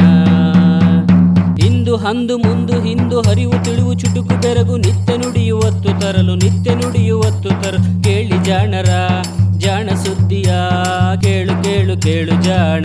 ಜಾಣ ಸುದಿಯ ಕೇಳು ಕೇಳು ಕೇಳು ಜಾಣ. ವೈದ್ಯಕೀಯದಲ್ಲಿ ಆಕಸ್ಮಿಕಗಳು.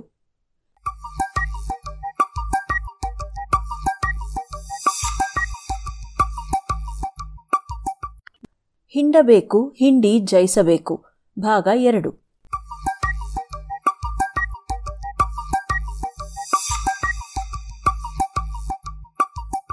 ಪಾರಂಪರಿಕ ಸಸ್ಯಗಳಲ್ಲಿ ಲಭ್ಯವಿರುವ ಯಾವುದಾದರೂ ಔಷಧ ಈಗ ಕೆಲಸಕ್ಕೆ ಬಂದರೆ ಯೋಜನೆಯ ಉದ್ದೇಶ ಸಫಲವಾಗುತ್ತದೆ ಎಂದು ಚೀನಾ ಸರ್ಕಾರ ಮಲೇರಿಯಾಕ್ಕಾಗಿ ಹೊಸ ಔಷಧವನ್ನು ಗುರುತಿಸಲು ಯೋಜಿಸಿದ್ದ ಡಾಕ್ಟರ್ ಯುಯು ಟು ಅವರ ಲೆಕ್ಕ. ಆದರೆ ಪಾರಂಪರಿಕ ಸಸ್ಯಗಳಲ್ಲಿ ಇರುವ ಔಷಧಗಳನ್ನು ಗುರುತಿಸುವುದು ಸುಲಭದ ಮಾತಾಗಿರಲಿಲ್ಲ. ಪುರಾತನ ಗ್ರಂಥಗಳಲ್ಲಿ ಇದ್ದ ಹೆಸರುಗಳು ಕಾಲ ಕಳೆಯುತ್ತಾ ರೂಪಾಂತರವಾಗಿದ್ದವು.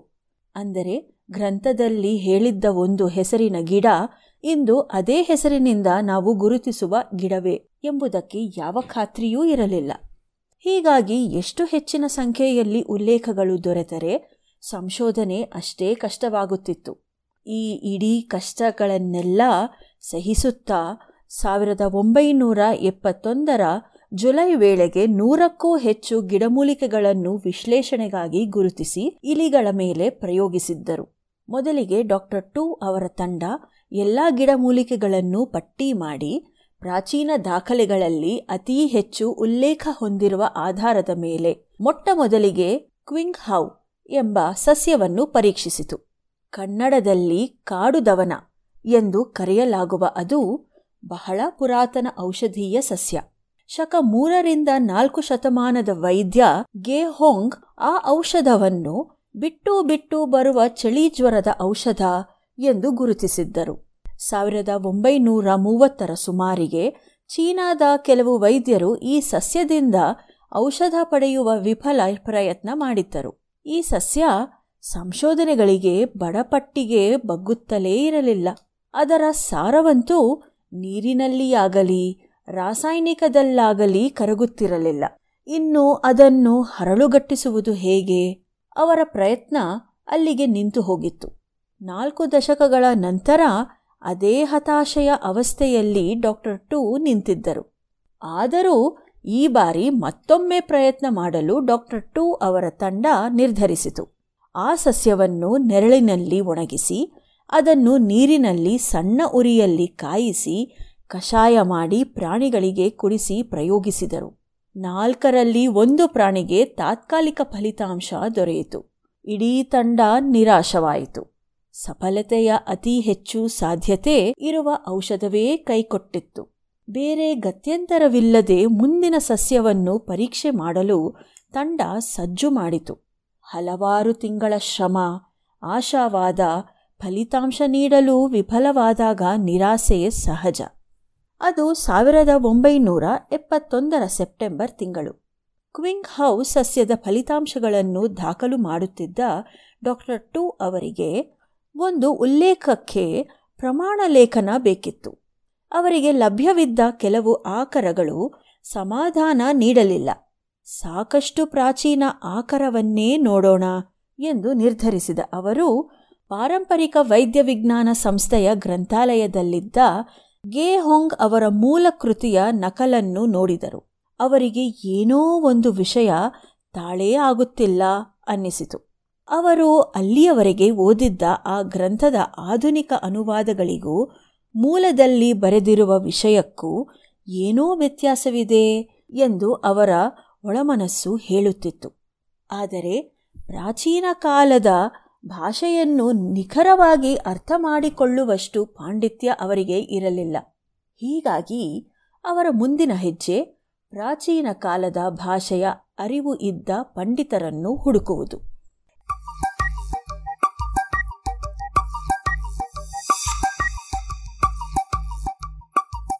ಸ್ವಲ್ಪ ಪ್ರಯತ್ನದ ನಂತರ ಅಂತಹ ಓರ್ವ ಸಮರ್ಥ ವ್ಯಕ್ತಿ ಡಾಕ್ಟರ್ ಟೂ ಅವರಿಗೆ ದೊರೆತರು. ಇಡೀ ಯೋಜನೆ ರಹಸ್ಯವಾದುದರಿಂದ ಆ ಪಂಡಿತರಿಗೆ ಹೆಚ್ಚಿನ ವಿವರ ಹೇಳುವ ಅವಕಾಶ ಡಾಕ್ಟರ್ ಟು ಅವರಿಗೆ ಇರಲಿಲ್ಲ. ಹೀಗಾಗಿ ಕ್ವಿಂಗ್ ಹೌಸ್ ಸಸ್ಯದ ಇಡೀ ಅಧ್ಯಾಯವನ್ನು ಆಧುನಿಕ ಭಾಷೆಗೆ ಅನುವಾದ ಮಾಡಿ ಕೊಡುವಂತೆ ಹೇಳಿದರು. ಕೆಲವು ಸಂಶಯಗಳನ್ನು ನಿವಾರಣೆ ಮಾಡಿಕೊಳ್ಳುವ ಸೋಗಿನಲ್ಲಿ ಆ ಸಸ್ಯದಿಂದ ಔಷಧ ಪಡೆಯುವ ಪ್ರಾಚೀನ ವಿಧಾನವನ್ನು ಅಕ್ಷರಶಃ ಕರಾರುವಕ್ಕಾಗಿ ಅರ್ಥ ಮಾಡಿಕೊಂಡರು. ನಂತರ ಮತ್ತಿಬ್ಬರು ಭಾಷಾ ಪಂಡಿತರನ್ನು ಭೇಟಿ ಮಾಡಿ ತಾವು ಅರ್ಥ ಮಾಡಿಕೊಂಡಿರುವ ವಿಷಯ ಸರಿಯಾಗಿದೆ ಎಂದು ಖಚಿತಪಡಿಸಿಕೊಂಡರು. ಅಲ್ಲಿಯವರೆಗೆ ಅವರು ಪಾಲಿಸುತ್ತಿದ್ದ ವಿಧಾನ ಎಲ್ಲಿ ಎಡವಿದೆ ಎಂಬ ಅಂದಾಜು ಅವರಿಗೆ ಸ್ಪಷ್ಟವಾಯಿತು. ಅವರ ಪಾಲಿಗೆ ಅದು ಯುರೇಕಾಗಳಿಗೆ, ಕ್ವಿಂಗ್ ಹೌಸ್ ಸಸ್ಯದಿಂದ ಔಷಧವನ್ನು ಪಡೆಯುವ ವಿಧಾನವನ್ನು ಗೇಹೊಂಗ್ ಅವರು ತಿಳಿಸಿದ್ದು ಹೀಗೆ. ಕ್ವಿಂಗ್ ಹೌಸ್ ಸಸ್ಯದ ಅರೆಬಲಿತ ಇಡೀ ರೆಂಬೆಯನ್ನು ಎಲ್ಲ ಎಲೆಗಳ ಜೊತೆ ಕತ್ತರಿಸಿಕೊಳ್ಳಬೇಕು. ಅದನ್ನು ಕೂಡಲೇ ಎರಡು ಶೇಂಗ್, ಸುಮಾರು ನಾನೂರು ಮಿಲಿಲೀಟರ್ ತಂಪಾದ ನೀರಿನಲ್ಲಿ ನೆನೆಸಿ, ಕೆಲ ನಿಮಿಷಗಳ ನಂತರ ಅದೇ ನೀರಿನಲ್ಲಿ ಇಡೀ ರೆಂಬೆಯನ್ನು ಎಲೆಗಳ ಜೊತೆಯಲ್ಲಿ ಚೆನ್ನಾಗಿ ಹಿಂಡಬೇಕು. ನೀರಿನ ಬಣ್ಣ ಬದಲಾಗಿ ಅದು ಕಮಟ ಪರಿಮಳ ನೀಡುತ್ತದೆ. ಆ ಹಂತದಲ್ಲಿ ನೀರಿನ ಸ್ವಾದ ಕಹಿಗೆ ಬದಲಾಗುತ್ತದೆ.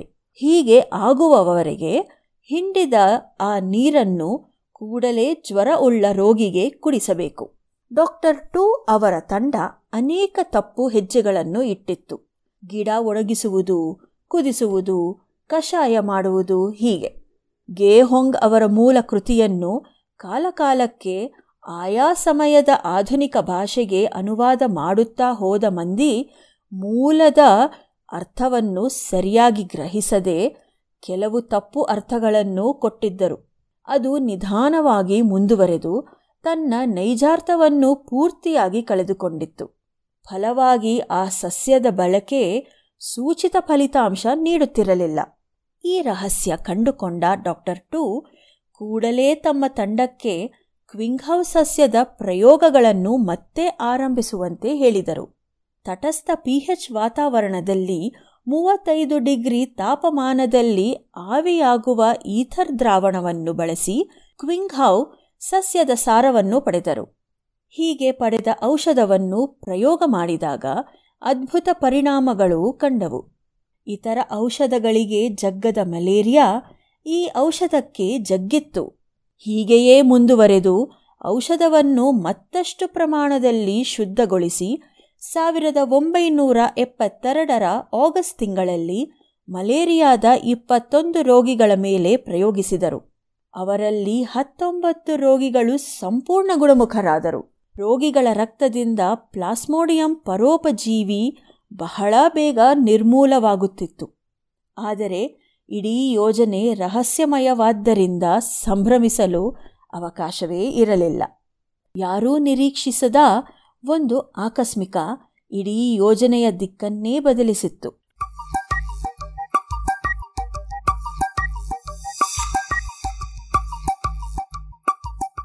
ಔಷಧದ ರಾಸಾಯನಿಕ ರಚನೆಯನ್ನು ತಿಳಿಯಲು ಮುಂದಿನ ಪ್ರಯತ್ನ ನಡೆಯಿತು.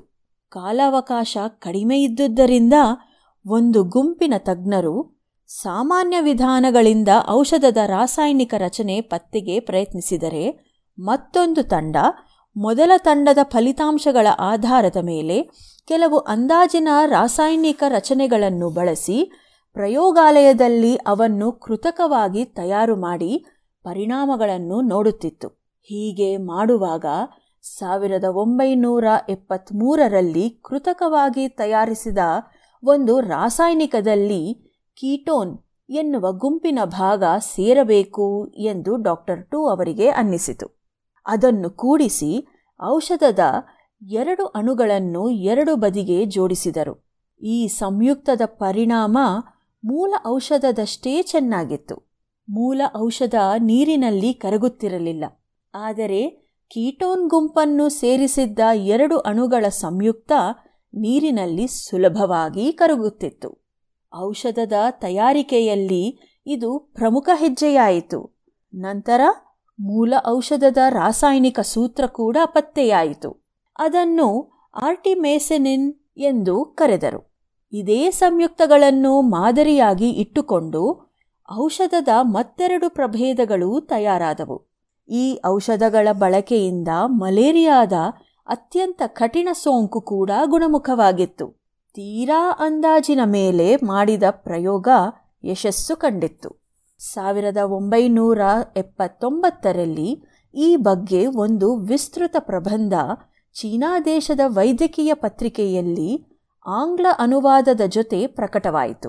ಒಂದು ರಹಸ್ಯ ಯೋಜನೆ ಹೀಗೆ ಜಗತ್ತಿನ ಮುಂದೆ ಬೆಳಕಿಗೆ ಬಂದಿತು. ಜಗತ್ತಿನ ಬಲಿಷ್ಠ ರಾಷ್ಟ್ರಗಳಿಗೆ ಈ ರೀತಿಯ ರಹಸ್ಯ ಯೋಜನೆಗಳು ಸರಿ ಎನ್ನಿಸಲಿಲ್ಲ. ಹಾಗಾಗಿ ಈ ಔಷಧಕ್ಕೆ ಸಾಕಷ್ಟು ವಿರೋಧವೂ ವ್ಯಕ್ತವಾಯಿತು. ಆದರೆ ಮಲೇರಿಯಾ ಹಾವಳಿಯಿಂದ ತೊಂದರೆಗೆ ಒಳಗಾಗಿದ್ದ ಬಡದೇಶಗಳಿಗೆ ಹೊಸದೊಂದು ಆಶಾಕಿರಣ ಈ ಔಷಧದಲ್ಲಿ ಕಂಡಿತು. ಅವು ಈ ಔಷಧದ ಪ್ರಯೋಜನವನ್ನು ಪಡೆದುಕೊಂಡವು. ಪ್ರಯೋಗ ಮಾಡಿದ ಕಡೆಗಳಲ್ಲೆಲ್ಲ ಆರ್ಟಿಮೇಸಿನಿನ್ ಸಂಯುಕ್ತಗಳು ಜಯಭೇರಿ ಬಾರಿಸಿದವು. ದಿನೇ ದಿನೇ ಈ ಔಷಧದ ಪರಿಣಾಮ ಜಾಹೀರಾಯಿತು. ವಿಶ್ವದಾದ್ಯಂತ ಮಲೇರಿಯಾ ಪೀಡಿತ ದೇಶಗಳು ಆರ್ಟಿಮೆಸೆನಿನ್ ಔಷಧದ ಅಧ್ಯಯನ ನಡೆಸಿ ಅದರ ಸಾಮರ್ಥ್ಯವನ್ನು ಬೆಳಕಿಗೆ ತಂದವು. ಇಷ್ಟು ಪ್ರಮಾಣದ ಸಾಕ್ಷ್ಯಗಳನ್ನು ತಿರಸ್ಕರಿಸುವ ಪ್ರಮೇಯವೇ ಇರಲಿಲ್ಲ.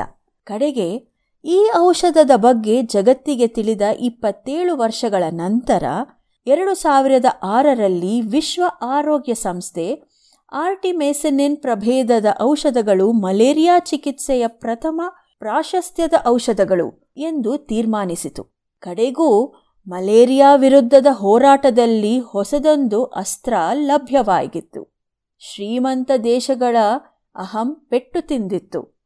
ಇದಕ್ಕೆಲ್ಲ ಕಳಸವಿಟ್ಟಂತೆ ಎರಡು ಸಾವಿರದ ಹದಿನೈದರ ನೋಬೆಲ್ ಬಹುಮಾನ ಡಾಕ್ಟರ್ ಯುಯುಟು ಅವರಿಗೆ ಲಭಿಸಿತು. ಆಕಸ್ಮಿಕಗಳ ಆಗರವಾದ ಆರ್ಟಿಮೇಸನಿನ್ ಔಷಧ ಇದುವರೆಗೆ ಜಗತ್ತಿನಲ್ಲಿ ಲಕ್ಷಾಂತರ ಜೀವಗಳನ್ನು ಉಳಿಸಿದೆ. ಆದರೆ ಯದ್ವಾತದ್ವಾ ಬಳಕೆಯಿಂದ ಆರ್ಟಿಮೇಸನಿನ್ ಔಷಧಕ್ಕೂ ಪ್ರತಿರೋಧ ಆರಂಭವಾಗಿದೆ. ಕಾಯಿಲೆಗಳ ನಿರ್ವಹಣೆಯಲ್ಲಿ ವೈಯಕ್ತಿಕ ಮತ್ತು ಸಾಂಘಿಕ ಶಿಸ್ತು ಬಹಳ ಮುಖ್ಯ. ಔಷಧಗಳ ತಯಾರಿಕೆ ಸುಲಭವಲ್ಲ. ಅದರ ಪರಿಣಾಮ ಹಾಳಾಗದಂತೆ ಅದನ್ನು ಉಳಿಸಿಕೊಳ್ಳುವುದಕ್ಕೆ ಈ ಶಿಸ್ತು ಅತ್ಯಗತ್ಯ. ಆರ್ಟಿಮೇಸೆನಿನ್ ಔಷಧದ ಕತೆ ನಮಗೆ ಹಲವಾರು ಪಾಠಗಳನ್ನು ಕಲಿಸುತ್ತದೆ. ಪರಂಪರೆಯ ಮಹತ್ವ, ಅರ್ಥವಂತಿಕೆಯ ಅಗತ್ಯತೆ, ತಾಳ್ಮೆ, ಪ್ರಯತ್ನ, ನಂಬಿಕೆ, ಹೀಗೆ ಆಕಸ್ಮಿಕಗಳು ಒಲಿಯುವುದು ಕೂಡ ಇಂತಹ ಸಂದರ್ಭಗಳಲ್ಲೇ.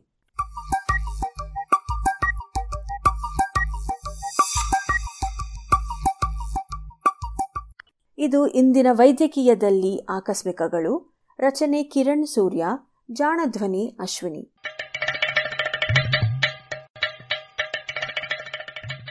ಜಾಣ ಸುದ್ದಿಯ ಬಗ್ಗೆ ಸಲಹೆ ಸಂದೇಹಗಳು ಇದ್ದಲ್ಲಿ ನೇರವಾಗಿ ಒಂಬತ್ತು ಎಂಟು ಎಂಟು ಆರು ಆರು ನಾಲ್ಕು ಸೊನ್ನೆ ಮೂರು ಎರಡು ಎಂಟು ಈ ನಂಬರಿಗೆ ವಾಟ್ಸಪ್ ಮಾಡಿ ಇಲ್ಲವೇ ಕರೆ ಮಾಡಿ.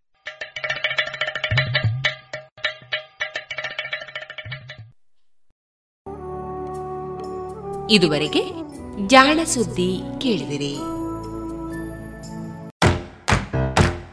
ಬನ್ನಿ ಎಲ್ಲ ಸೇರಿ ಹೊಸ ಹೆಜ್ಜೆ ಇಡೋಣ. ಬನ್ನಿ ಹೊಸ ನಿರ್ಣಯ ಮಾಡಿ ಬಿಡೋಣ. ಮಾಸ್ಕ್ ಹಾಕದಿದ್ರೆ ಕದಿದ್ರೆ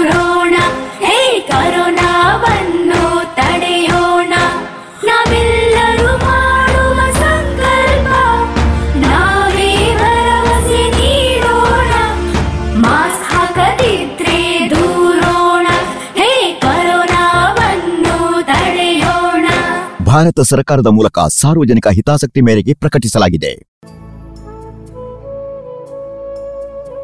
ಇನ್ನು ಮುಂದೆ ಸುಹಾಸಿನಿ ಕಾರ್ಯಕ್ರಮದಲ್ಲಿ ವಿದ್ಯಾರ್ಥಿನಿ ಧನ್ಯಾ ಹೆಚ್ ಅವರಿಂದ ಲೇಖನ ವಾಚನ, ಹೆಣ್ಣನ್ನ ರಕ್ಷಿಸುವ ಕೆಲಸವಾಗಲಿ.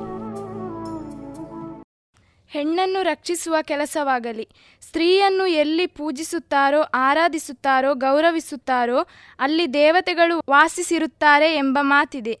ವೇದಗಳ ಕಾಲದಿಂದ ಹಿಡಿದು ಇಂದಿನವರೆಗೂ ಕೂಡ ಎಲ್ಲರೂ ಸ್ತ್ರೀಯನ್ನು ಶೋಷಿಸುತ್ತಾ ಬಂದಿರುವುದನ್ನು ನಾವು ಕಾಣುತ್ತೇವೆ. ವೇದಗಳ ಕಾಲದಲ್ಲಿ ಮನು ಎಂಬ ಸಮಾಜಶಾಸ್ತ್ರಜ್ಞ, ಸ್ತ್ರೀಯಾದವಳು ಸ್ವಾತಂತ್ರ್ಯಕ್ಕೆ ಅರ್ಹಳಲ್ಲ ಎಂಬ ಅನಿಸಿಕೆ ವ್ಯಕ್ತಪಡಿಸಿದ್ದಾರೆ. ವೇದಗಳ ಕಾಲದಲ್ಲಿ ಅವಳಿಗೆ ಮಂತ್ರ ಪಠಿಸುವ ಯಜ್ಞಯಾಗಾದಿಗಳಲ್ಲಿ ಭಾಗವಹಿಸುವ ಸ್ವತಂತ್ರ ಅಭಿಪ್ರಾಯವನ್ನು ವ್ಯಕ್ತಪಡಿಸುವ ಯಾವುದೇ ಒಂದು ಸ್ವತಂತ್ರ ಅವರಿಗೆ ಇರಲಿಲ್ಲ. ವೇದಗಳ ಕಾಲದಿಂದ ಹಿಡಿದು ಇಂದಿನ ಆಧುನಿಕ ಕಾಲದವರೆಗೂ ಕೂಡ ಸ್ತ್ರೀಯರ ರಕ್ಷಣೆ ಮಾಡುವಲ್ಲಿ ಈ ಸಮಾಜ ಎಡವಿದೆ ಎಂಬುದನ್ನು ನಾವು ಮನಗಾಣಬಹುದು. ಇಂದಿನ ಪರಿಸ್ಥಿತಿಯಲ್ಲಿ ತಾಯಿಯ ಗರ್ಭದೊಳಗಿರುವ ಹೆಣ್ಣು ಶಿಶುವನ್ನೇ ನಾಶ ಮಾಡುವಲ್ಲಿ ಒಬ್ಬ ಸ್ತ್ರೀಯು ಇದಕ್ಕೆ ಅವಕಾಶ ಮಾಡಿಕೊಡುತ್ತಿದ್ದಾಳೆ ಎಂದರೆ ಹೆಣ್ಣು ಹೆಣ್ಣನ್ನೇ ರಕ್ಷಣೆ ಮಾಡುತ್ತಿಲ್ಲ ಎಂದರೆ ಹೆಣ್ಣನ್ನು ರಕ್ಷಣೆ ಮಾಡುವವರು ಯಾರು ಎಂಬ ಯಕ್ಷ ಪ್ರಶ್ನೆ ನಮ್ಮನ್ನು ಸದಾ ಕಾಡುತ್ತಿದೆ. ಅಂದರೆ ಹೆಣ್ಣಿಗೆ ಹೆಣ್ಣೇ ವೈರಿ, ಅವಳ ನಾಶಕ್ಕೆ ಅವಳೇ ನಾಂದಿಯಾಗುತ್ತಿದ್ದಾಳೆ ಎಂಬುದನ್ನು ನಾವು ಮನಗಾಣಬಹುದಾಗಿದೆ. ನಮ್ಮೆಲ್ಲರ ಜನನ ಆ ತಾಯಿ ಸ್ವರೂಪಿಯಾದ ಹೆಣ್ಣಿನಿಂದಲೇ. ನಾವು ನಿಂತಿರುವುದು ಸಹ ಆ ಭೂಮಿ ತಾಯಿ ಮೇಲೆ. ಭೂಮಿ ತಾಯಿಯೂ ಸಹ ಒಂದು ಹೆಣ್ಣಲ್ಲವೇ? ಮಹಿಳೆಯರ ಸ್ಥಿತಿಗತಿಗಳು. ಅದೊಂದು ಮಧ್ಯರಾತ್ರಿಯ ಸಮಯ, ಎಲ್ಲ ನಿಶ್ಶಬ್ದವಾಗಿತ್ತು ಸುಮಾರು ಹನ್ನೆರಡು ಗಂಟೆ ಮಧ್ಯರಾತ್ರಿಯ ಹೊತ್ತಾಗಿತ್ತು. ಆಗ ಯಾವುದೋ ಒಂದು ಒಂಟಿ ಹೆಂಗಸು ತನ್ನ ಕೆಲಸ ಮುಗಿಸಿ ಮನೆಗೆ ತಲುಪುವ ಹೊತ್ತು ತಡವಾಗಿತ್ತು. ಆಕೆಯು ತನ್ನ ಮನೆಗೆ ತಲುಪುವ ತವಕದಲ್ಲಿ ಓಡೋಡಿಕೊಂಡು ಬರುತ್ತಿದ್ದಳು. ಸುಮಾರು ಹನ್ನೆರಡು ಮೂವತ್ತರ ಹೊತ್ತಾಗುವಾಗ ತನ್ನ ಮನೆಯನ್ನು ಸುರಕ್ಷಿತವಾಗಿ ತಲುಪಿಕೊಂಡಳು. ಇದೇನು ಕತೆ ಅಂದುಕೊಂಡಿದ್ದೀರಾ? ಹಾಗಂದುಕೊಂಡರೆ ನಿಮ್ಮ ಕಲ್ಪನೆ ತಪ್ಪಾಗುತ್ತದೆ. ಇದು ನಮ್ಮ ರಾಷ್ಟ್ರಪಿತರಾದ ಮಹಾತ್ಮ ಗಾಂಧೀಜಿಯವರು ಸ್ವಾತಂತ್ರ್ಯ ಯಾವಾಗ ಸಿಗುತ್ತದೆ ಎಂದು ಕೇಳಿದ ಮಾತಿಗೆ ಗಾಂಧೀಜಿಯವರು ಈ ಮೇಲಿನ ವಾಕ್ಯವನ್ನು ಬಳಸಿಕೊಂಡಿದ್ದಾರೆ. ಯಾವ ಒಂಟಿ ಹೆಂಗಸು ಮಧ್ಯರಾತ್ರಿಯಲ್ಲಿ ತನ್ನ ಮನೆಯನ್ನು ಸುರಕ್ಷಿತವಾಗಿ ಸೇರುತ್ತಾಳೋ, ಆಗ ರಾಮರಾಜ್ಯ ಕನಸು ನನಸಾಗುವುದು. ಮಾತಿಗಷ್ಟೇ ಭಾರತಕ್ಕೆ ಸ್ವಾತಂತ್ರ್ಯ ಸಿಕ್ಕಿತು ಅಷ್ಟೇ. ಆವತ್ತು ಗಾಂಧೀಜಿ ಹೇಳಿದ್ದರು ಯಾವ ಹೆಂಗಸು ಮಧ್ಯರಾತ್ರಿಯಲ್ಲಿ ಧೈರ್ಯದಿಂದ ನಡೆದುಕೊಂಡು ಹೋಗಿ ಮನೆ ತಲುಪುತ್ತಾಳೋ ಆಗ ಸ್ವಾತಂತ್ರ್ಯ ಸಿಗುತ್ತದೆ. ಆದರೆ ಈಗಿನ ಜಗತ್ತು ಹೇಳುವ ಪ್ರಕಾರ ಯಾವ ಹೆಂಗಸು ಹಗಲು ಹೊತ್ತಿನಲ್ಲಿ ತನ್ನ ಮನೆಗೆ ಸುರಕ್ಷಿತವಾಗಿ ತಲುಪುತ್ತಾಳೋ ಆಗಲೇ ಹೆಣ್ಣಿಗೆ ಸ್ವಾತಂತ್ರ್ಯ ಸಿಗುತ್ತದೆ. ಇಂದಿನ ಸರ್ಕಾರಗಳು, ಜನಪರ ಸಂಘಟನೆಗಳು, ಅನೇಕ ಕಲ್ಯಾಣ ಕಾರ್ಯಕ್ರಮಗಳನ್ನು ಮಾತ್ರ ಮಹಿಳೆಯರ ಅಳಿವು ಉಳಿವಿನ ಪ್ರಶ್ನೆಗೆ ಬದ್ಧರಾಗುತ್ತವೆ. ಇಲ್ಲದಿದ್ದರೆ ಈ ಸಮಾಜದಲ್ಲಿ ಮಹಿಳಾ ಸಮಾಜವು ಸಂಪೂರ್ಣವಾಗಿ ನಶಿಸಿ ಹೋಗುವಂತಹ ಕಾಲ ದೂರ ಇಲ್ಲ ಎಂಬುದನ್ನು ನಾವು ಮನಗಣಬಹುದಾಗಿದೆ. ಇಂದಿನ ಪರಿಸ್ಥಿತಿಯಲ್ಲಿ ಕರ್ನಾಟಕ ರಾಜ್ಯ ತೆಗೆದುಕೊಂಡರೆ ಸ್ತ್ರೀ ಪುರುಷರ ಸಂಖ್ಯೆ ಒಂದು ಸಾವಿರ ಒಂಬೈನೂರ ಅರುವತ್ತೊಂದು ಅಂದರೆ ಒಂದು ಸಾವಿರ ಪುರುಷರಿಗೆ ಒಂಬೈನೂರ ಅರುವತ್ತೊಂದು ಮಹಿಳೆಯರು ಇದ್ದಾರೆ ಎಂದರೆ ಮಹಿಳೆಯರ ಸಂಖ್ಯೆ ಅವನತಿಯತ್ತ ಸಾಗುತ್ತಿದೆ ಎಂದರ್ಥ. ಮಹಿಳೆಯರು ಎದುರಿಸುವ ಇನ್ನೊಂದು ಸಮಸ್ಯೆ ಎಂದರೆ ವರದಕ್ಷಿಣೆ. ವರದಕ್ಷಿಣೆಯ ಪಿಡುಗು ಭಾರತೀಯ ಸಮಾಜವನ್ನು ನಿರಂತರವಾಗಿ ಕಾಡುತ್ತಿದೆ. ಇದೊಂದು ಸಾಮಾಜಿಕ ಕಳಂಕ. ಹೆಣ್ಣು ಮಕ್ಕಳ ವಿವಾಹ ಸಂದರ್ಭದಲ್ಲಿ ಪೋಷಕರು ವರನಿಗೆ ಉಡುಗೊರೆಯ ರೂಪದಲ್ಲಿ ನಗ, ನಾಣ್ಯ ಆಸ್ತಿ ವಾಹನ, ನಿವೇಶನ ಮುಂತಾದವುಗಳನ್ನು ನೀಡುವುದೇ ವರದಕ್ಷಿಣೆ. ಹಿಂದೆ ಕೆಲವೇ ವರ್ಗಗಳಲ್ಲಿ ಸೀಮಿತವಾಗಿದ್ದ ಈ ಪಿಡುಗು ಇಂದು ಸಾರ್ವತ್ರಿಕವಾಗಿದೆ. ವರದಕ್ಷಿಣೆ ನೀಡುವ ಸಾಮರ್ಥ್ಯವಿಲ್ಲದ ಅನೇಕ ತಂದೆ ತಾಯಂದಿರು ಹೆಣ್ಣು ಮಕ್ಕಳ ಮದುವೆ ಮಾಡಿ ಸಾಲಗಾರರಾಗುತ್ತಿದ್ದಾರೆ. ಈ ಕಾರಣದಿಂದ ತಂದೆ ತಾಯಿಗಳ ಆತ್ಮಹತ್ಯೆ ಪ್ರಕರಣವೂ ಹೆಚ್ಚುತ್ತಿದೆ. ವರದಕ್ಷಿಣೆ ಪದ್ಧತಿಯಿಂದ ಸ್ತ್ರೀಯರ ಸ್ಥಾನಮಾನಕ್ಕೆ ಧಕ್ಕೆಯುಂಟಾಗುತ್ತದೆ. ಇದು ಸ್ತ್ರೀ ಪುರುಷರು ಸಮಾನರು ಎಂಬ ತತ್ವಕ್ಕೆ ವಿರುದ್ಧವಾಗಿದೆ. ವಿವಾಹದ ಅನಂತರವೂ ವರದಕ್ಷಿಣೆಯ ನೆಪದಲ್ಲಿ ಹಿಂಸೆ, ಕಿರುಕುಳ ನೀಡಿ ಹೆಣ್ಣಿನ ಬದುಕನ್ನೇ ಕಿತ್ತುಕೊಳ್ಳುವ ಮಂದಿ ಈಗಲೂ ಇದ್ದಾರೆ. ಹೆಣ್ಣಿನ ಶೋಷಣೆ ಕೊನೆಗೊಳ್ಳಬೇಕು. ಹೆಣ್ಣು ಹೆತ್ತವರ ಚಿಂತೆ ದೂರವಾಗಬೇಕು. ಹೆಣ್ಣು ಹುಟ್ಟಿದರೆ ಕುಲಕ್ಕೆ ಕಳಂಕ ಎಂದು ಹೇಳುವ ಪದ್ಧತಿಯೂ ನಮ್ಮ ದೇಶದಲ್ಲಿ ಇತ್ತು. ಹೆಣ್ಣು ಹುಟ್ಟಿದರೆ ದೇವರು ಕೊಟ್ಟ ಶಾಪ ಎಂದುಕೊಳ್ಳುತ್ತಿದ್ದರು. ಹುಟ್ಟಿದ ಹೆಣ್, ಹೆಣ್ಣು ಮಗುವನ್ನು ಎಲ್ಲೋ ಬಿಟ್ಟು ಬರುತ್ತಿದ್ದರು. ಈ ರೀತಿಯಾಗಿ ಮುಗ್ಧ ಹೆಣ್ಣುಮಗಳ ಜೀವವನ್ನು ತಂದೆ ತಾಯಿಯರು ಕಸಿಯುತ್ತಿದ್ದರು. ಮಗನಿಗೆ ತಾಯಿಯಾಗಿ, ಗಂಡನಿಗೆ ಹೆಂಡತಿಯಾಗಿ, ಮೊಮ್ಮಕ್ಕಳಿಗೆ ಅಜ್ಜಿಯಾಗಿ ಸಹೃದಯಾಗಿ ಕರುಣಾಮಯಿಯಾಗಿ ಪ್ರೀತಿಯ ಮಂದಾರವಾಗಿ ಸಾಮಾಜಿಕ ಕಳಕಳಿಯನ್ನು ಹೊಂದಿದವಳಾಗಿ ಜಗತ್ ರಕ್ಷಕಿಯಾಗಿ ಬೆಳಗುತ್ತಿರುವಂತಹ ಸ್ತ್ರೀಯ ರಕ್ಷಣೆಯಲ್ಲಿ ವಿಶೇಷವಾದ ಗಮನ ಹರಿಸಿ ಅವರ ಪರಿಸ್ಥಿತಿಯನ್ನು ಪರಿಸ್ಥಿತಿಯಲ್ಲಿ ಅವರ ಏಳ್ಗೆಯನ್ನು ಈ ಸಮಾಜದಲ್ಲಿ ಅಭಿವೃದ್ಧಿಪಡಿಸಬೇಕಾಗಿದೆ. ಗಂಡು ಮತ್ತು ಹೆಣ್ಣು ಎಂಬುದು ಒಂದು ನಾಣ್ಯದ ಎರಡು ಮುಖಗಳಂತೆ. ಹೆಣ್ಣು ಕುಲದ ರಕ್ಷಣೆ ನಮ್ಮೆಲ್ಲರ ಮೇಲಿದೆ ಎಂಬುದನ್ನು ಅರಿತು ವಿಶೇಷವಾದ ಕಾಳಜಿ ವಹಿಸಬೇಕಾಗಿದೆ. ಇದುವರೆಗೆ ವಿದ್ಯಾರ್ಥಿನಿ ಧನ್ಯಾ ಎಚ್ ಅವರಿಂದ ಹೆಣ್ಣನ್ನ ರಕ್ಷಿಸುವ ಕೆಲಸವಾಗಲಿ ಲೇಖನವನ್ನ ಕೇಳಿದಿರಿ.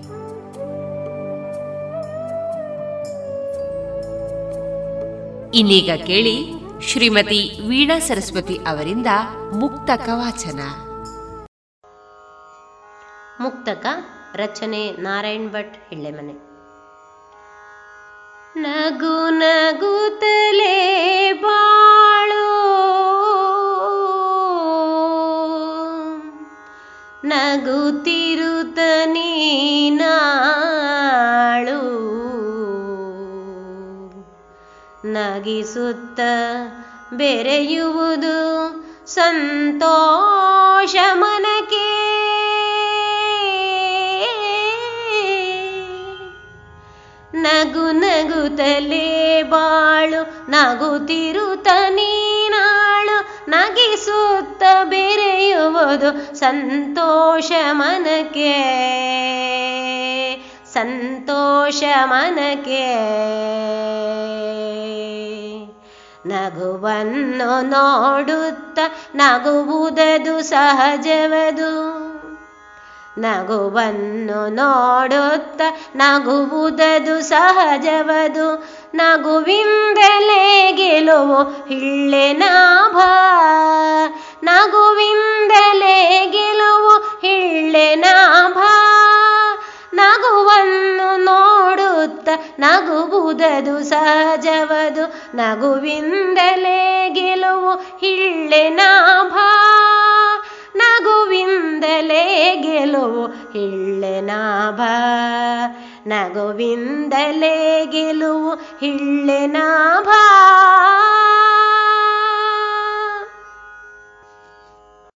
ಇದುವರೆಗೆ ಶ್ರೀಮತಿ ವೀಣಾ ಸರಸ್ವತಿ ಅವರಿಂದ ಮುಕ್ತಕವನ್ನ ಕೇಳಿದ್ರಿ.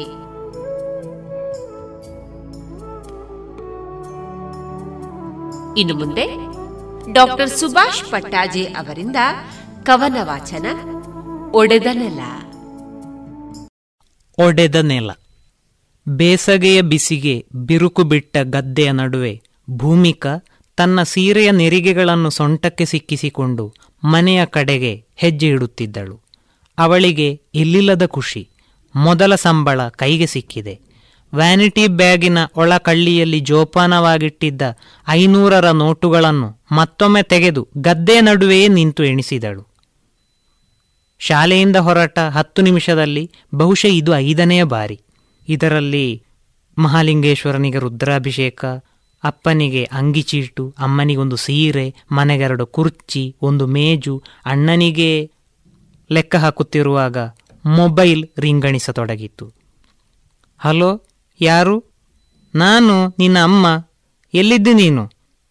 ಆ, ಹೊರಟಿದ್ದೇನೆ, ಅರ್ಧ ಗಂಟೆಯೊಳಗೆ ಬರುತ್ತೇನೆ. ನೀನು ಶಾಲೆಯಲ್ಲಿರು, ಜೊತೆಗೆ ಹೋಗುವ. ಆ, ಅಮ್ಮ, ನಾನು ಹೊರಟ ಆಯಿತು ಸುಂದರಣ್ಣನ ಗದ್ದೆ ದಾಟುತ್ತಾ ಇದ್ದೇನೆ. ನೀ ಬೇಗ ಬಾ, ಇಲ್ಲೆಲ್ಲಿ ಆದರೂ ಕೂತಿರ್ತೇನೆ. ಆಯ್ತಾ? ಭೂಮಿಕಾ ಕಟ್ ಮಾಡಿದಳು. ಗದ್ದೆಯ ಬದಿಯಲ್ಲೊಂದು ರೆಂಜೆ ಮರ. ಅದಕ್ಕೆ ಯಾರೋ ಪುಣ್ಯಾತ್ಮರು ಕಟ್ಟೆ ಕಟ್ಟಿಸಿದ್ದಾರೆ.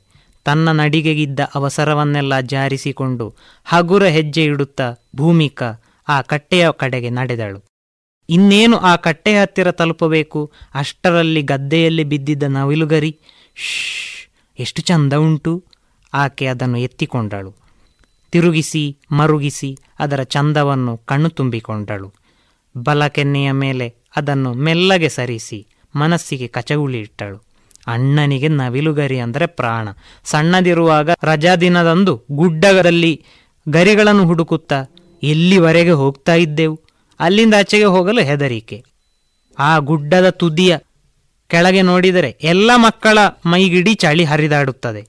ಯಾಕಂದರೆ ಅಲ್ಲಿ ಹುಲಿಗಳಿವೆಯಂತೆ. ಶಾಲೆಯ ಮೇಷ್ರು ನಮ್ಮನ್ನು ಅಲ್ಲಿಗೊಮ್ಮೆ ಕರೆದುಕೊಂಡು ಹೋದಾಗಲೂ ಉಸಿರು ಬಿಗಿ ಹಿಡಿದು ನೋಡಿ ಬಂದಿದ್ದೆವು. ಆನೆ ಬೆನ್ನಿನಂಥ ದೊಡ್ಡ ಕಪ್ಪು ಕಲ್ಲು. ಅದರ ಮೇಲೆ ಕಂಬಗಳಂತೆ ನಿಂತಿರುವ ಎರಡು ಬೃಹದಾಕಾರದ ಕಲ್ಲುಗಳು. ಹುಲಿಗಳು ಮರಿಗಳಿಗೆ ಇಲ್ಲಿ ಹಾರುವುದಕ್ಕೆ ಕಲಿಸುತ್ತಿದ್ದವಂತೆ. ಆಚೆ ಕಲ್ಲ ಕಂಬದಿಂದ ಈಚೆ ಕಲ್ಲ ಕಂಬಕ್ಕೆ.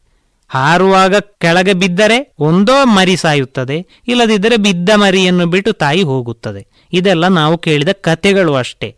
ಆದ್ದರಿಂದ ಹಿರಿಯರಿಲ್ಲದೆ ಒಟ್ಟಾರೆ ಯಾರೂ ಆ ಕಡೆ ಹೋಗುವ ಧೈರ್ಯ ಮಾಡುತ್ತಿರಲಿಲ್ಲ. ಅಣ್ಣ ಹುಂಬನದ್ದರಿಂದ ದೂರದಲ್ಲಿ ಕಲ್ಲು ಕಾಣುವವರೆಗೆ ನಾವು ನವಿಲುಗರಿಯ ಹುಡುಕಾಟದಲ್ಲಿ ಕಳೆಯುತ್ತಿದ್ದೆವು. ಕೊರಳಲ್ಲಿದ್ದ ತೋರ್ತನ್ನು ತಲೆಗೆ ಮುಂಡಾಸು ಕಟ್ಟಿ ಸಿಕ್ಕಿದ ನವಿಲುಗರಿಗಳನ್ನು ತಲೆಯ ಎಡಭಾಗಕ್ಕೆ ಸಿಲುಕಿಸಿ ಆತ ಶ್ರೀಕೃಷ್ಣನಾಗುತ್ತಿದ್ದ. ಊರ ಮಕ್ಕಳೆಲ್ಲ ಸೇರಿ ರಂಜೆ ಮರದಡಿಯಲ್ಲಿ ಮುಟ್ಟಾಟ ಆಡುತ್ತಿದ್ದೆವು. ನವರಾತ್ರಿ ಬಂತೆಂದರೆ ಸಾಕು, ಬೆಳಗ್ಗೆ ನಾನು ಅಣ್ಣನು ತಾಮ್ರದ ತಂಬಿಗೆ ಹಿಡಿದು ಮರದಡಿಗೆ ಬರುತ್ತಿದ್ದೆವು. ಯಾಕೆ? ಪೂಜೆಗೆ ರೆಂಜೆ ಹೂಗಳನ್ನು ಆಯುಧಕ್ಕೆ ಬರುವಾಗ ಆಗ ತಾನೇ ಮರದಿಂದ ಕೆಳಗೆ ಬಿದ್ದ ಚಕ್ರಾಕೃತಿಯ ಪುಟ್ಟ ರೆಂಜೆ ಹೂಗಳ ಪರಿಮಳ ನಮ್ಮ ಉತ್ಸಾಹವನ್ನು ಹೆಚ್ಚಿಸುತ್ತಿತ್ತು. ನಾನು ಯಾವತ್ತೂ ಅಣ್ಣನನ್ನು ಸೋಲಿಸಿ ಬಿಡುತ್ತಿದ್ದೆ. ನನ್ನ ಉದ್ದ ಲಂಗವನ್ನು ಮಡಚಿ ಸೊಂಟಕ್ಕೆ ಸಿಕ್ಕಿಸಿ ಹೆಕ್ಕಿದ ಹೂಗಳನ್ನೆಲ್ಲ ಅದರಲ್ಲಿ ಹಾಕಿ ತಂಬಿಗೆಗೆ ತುಂಬಿಬಿಡುತ್ತಿದ್ದೆ.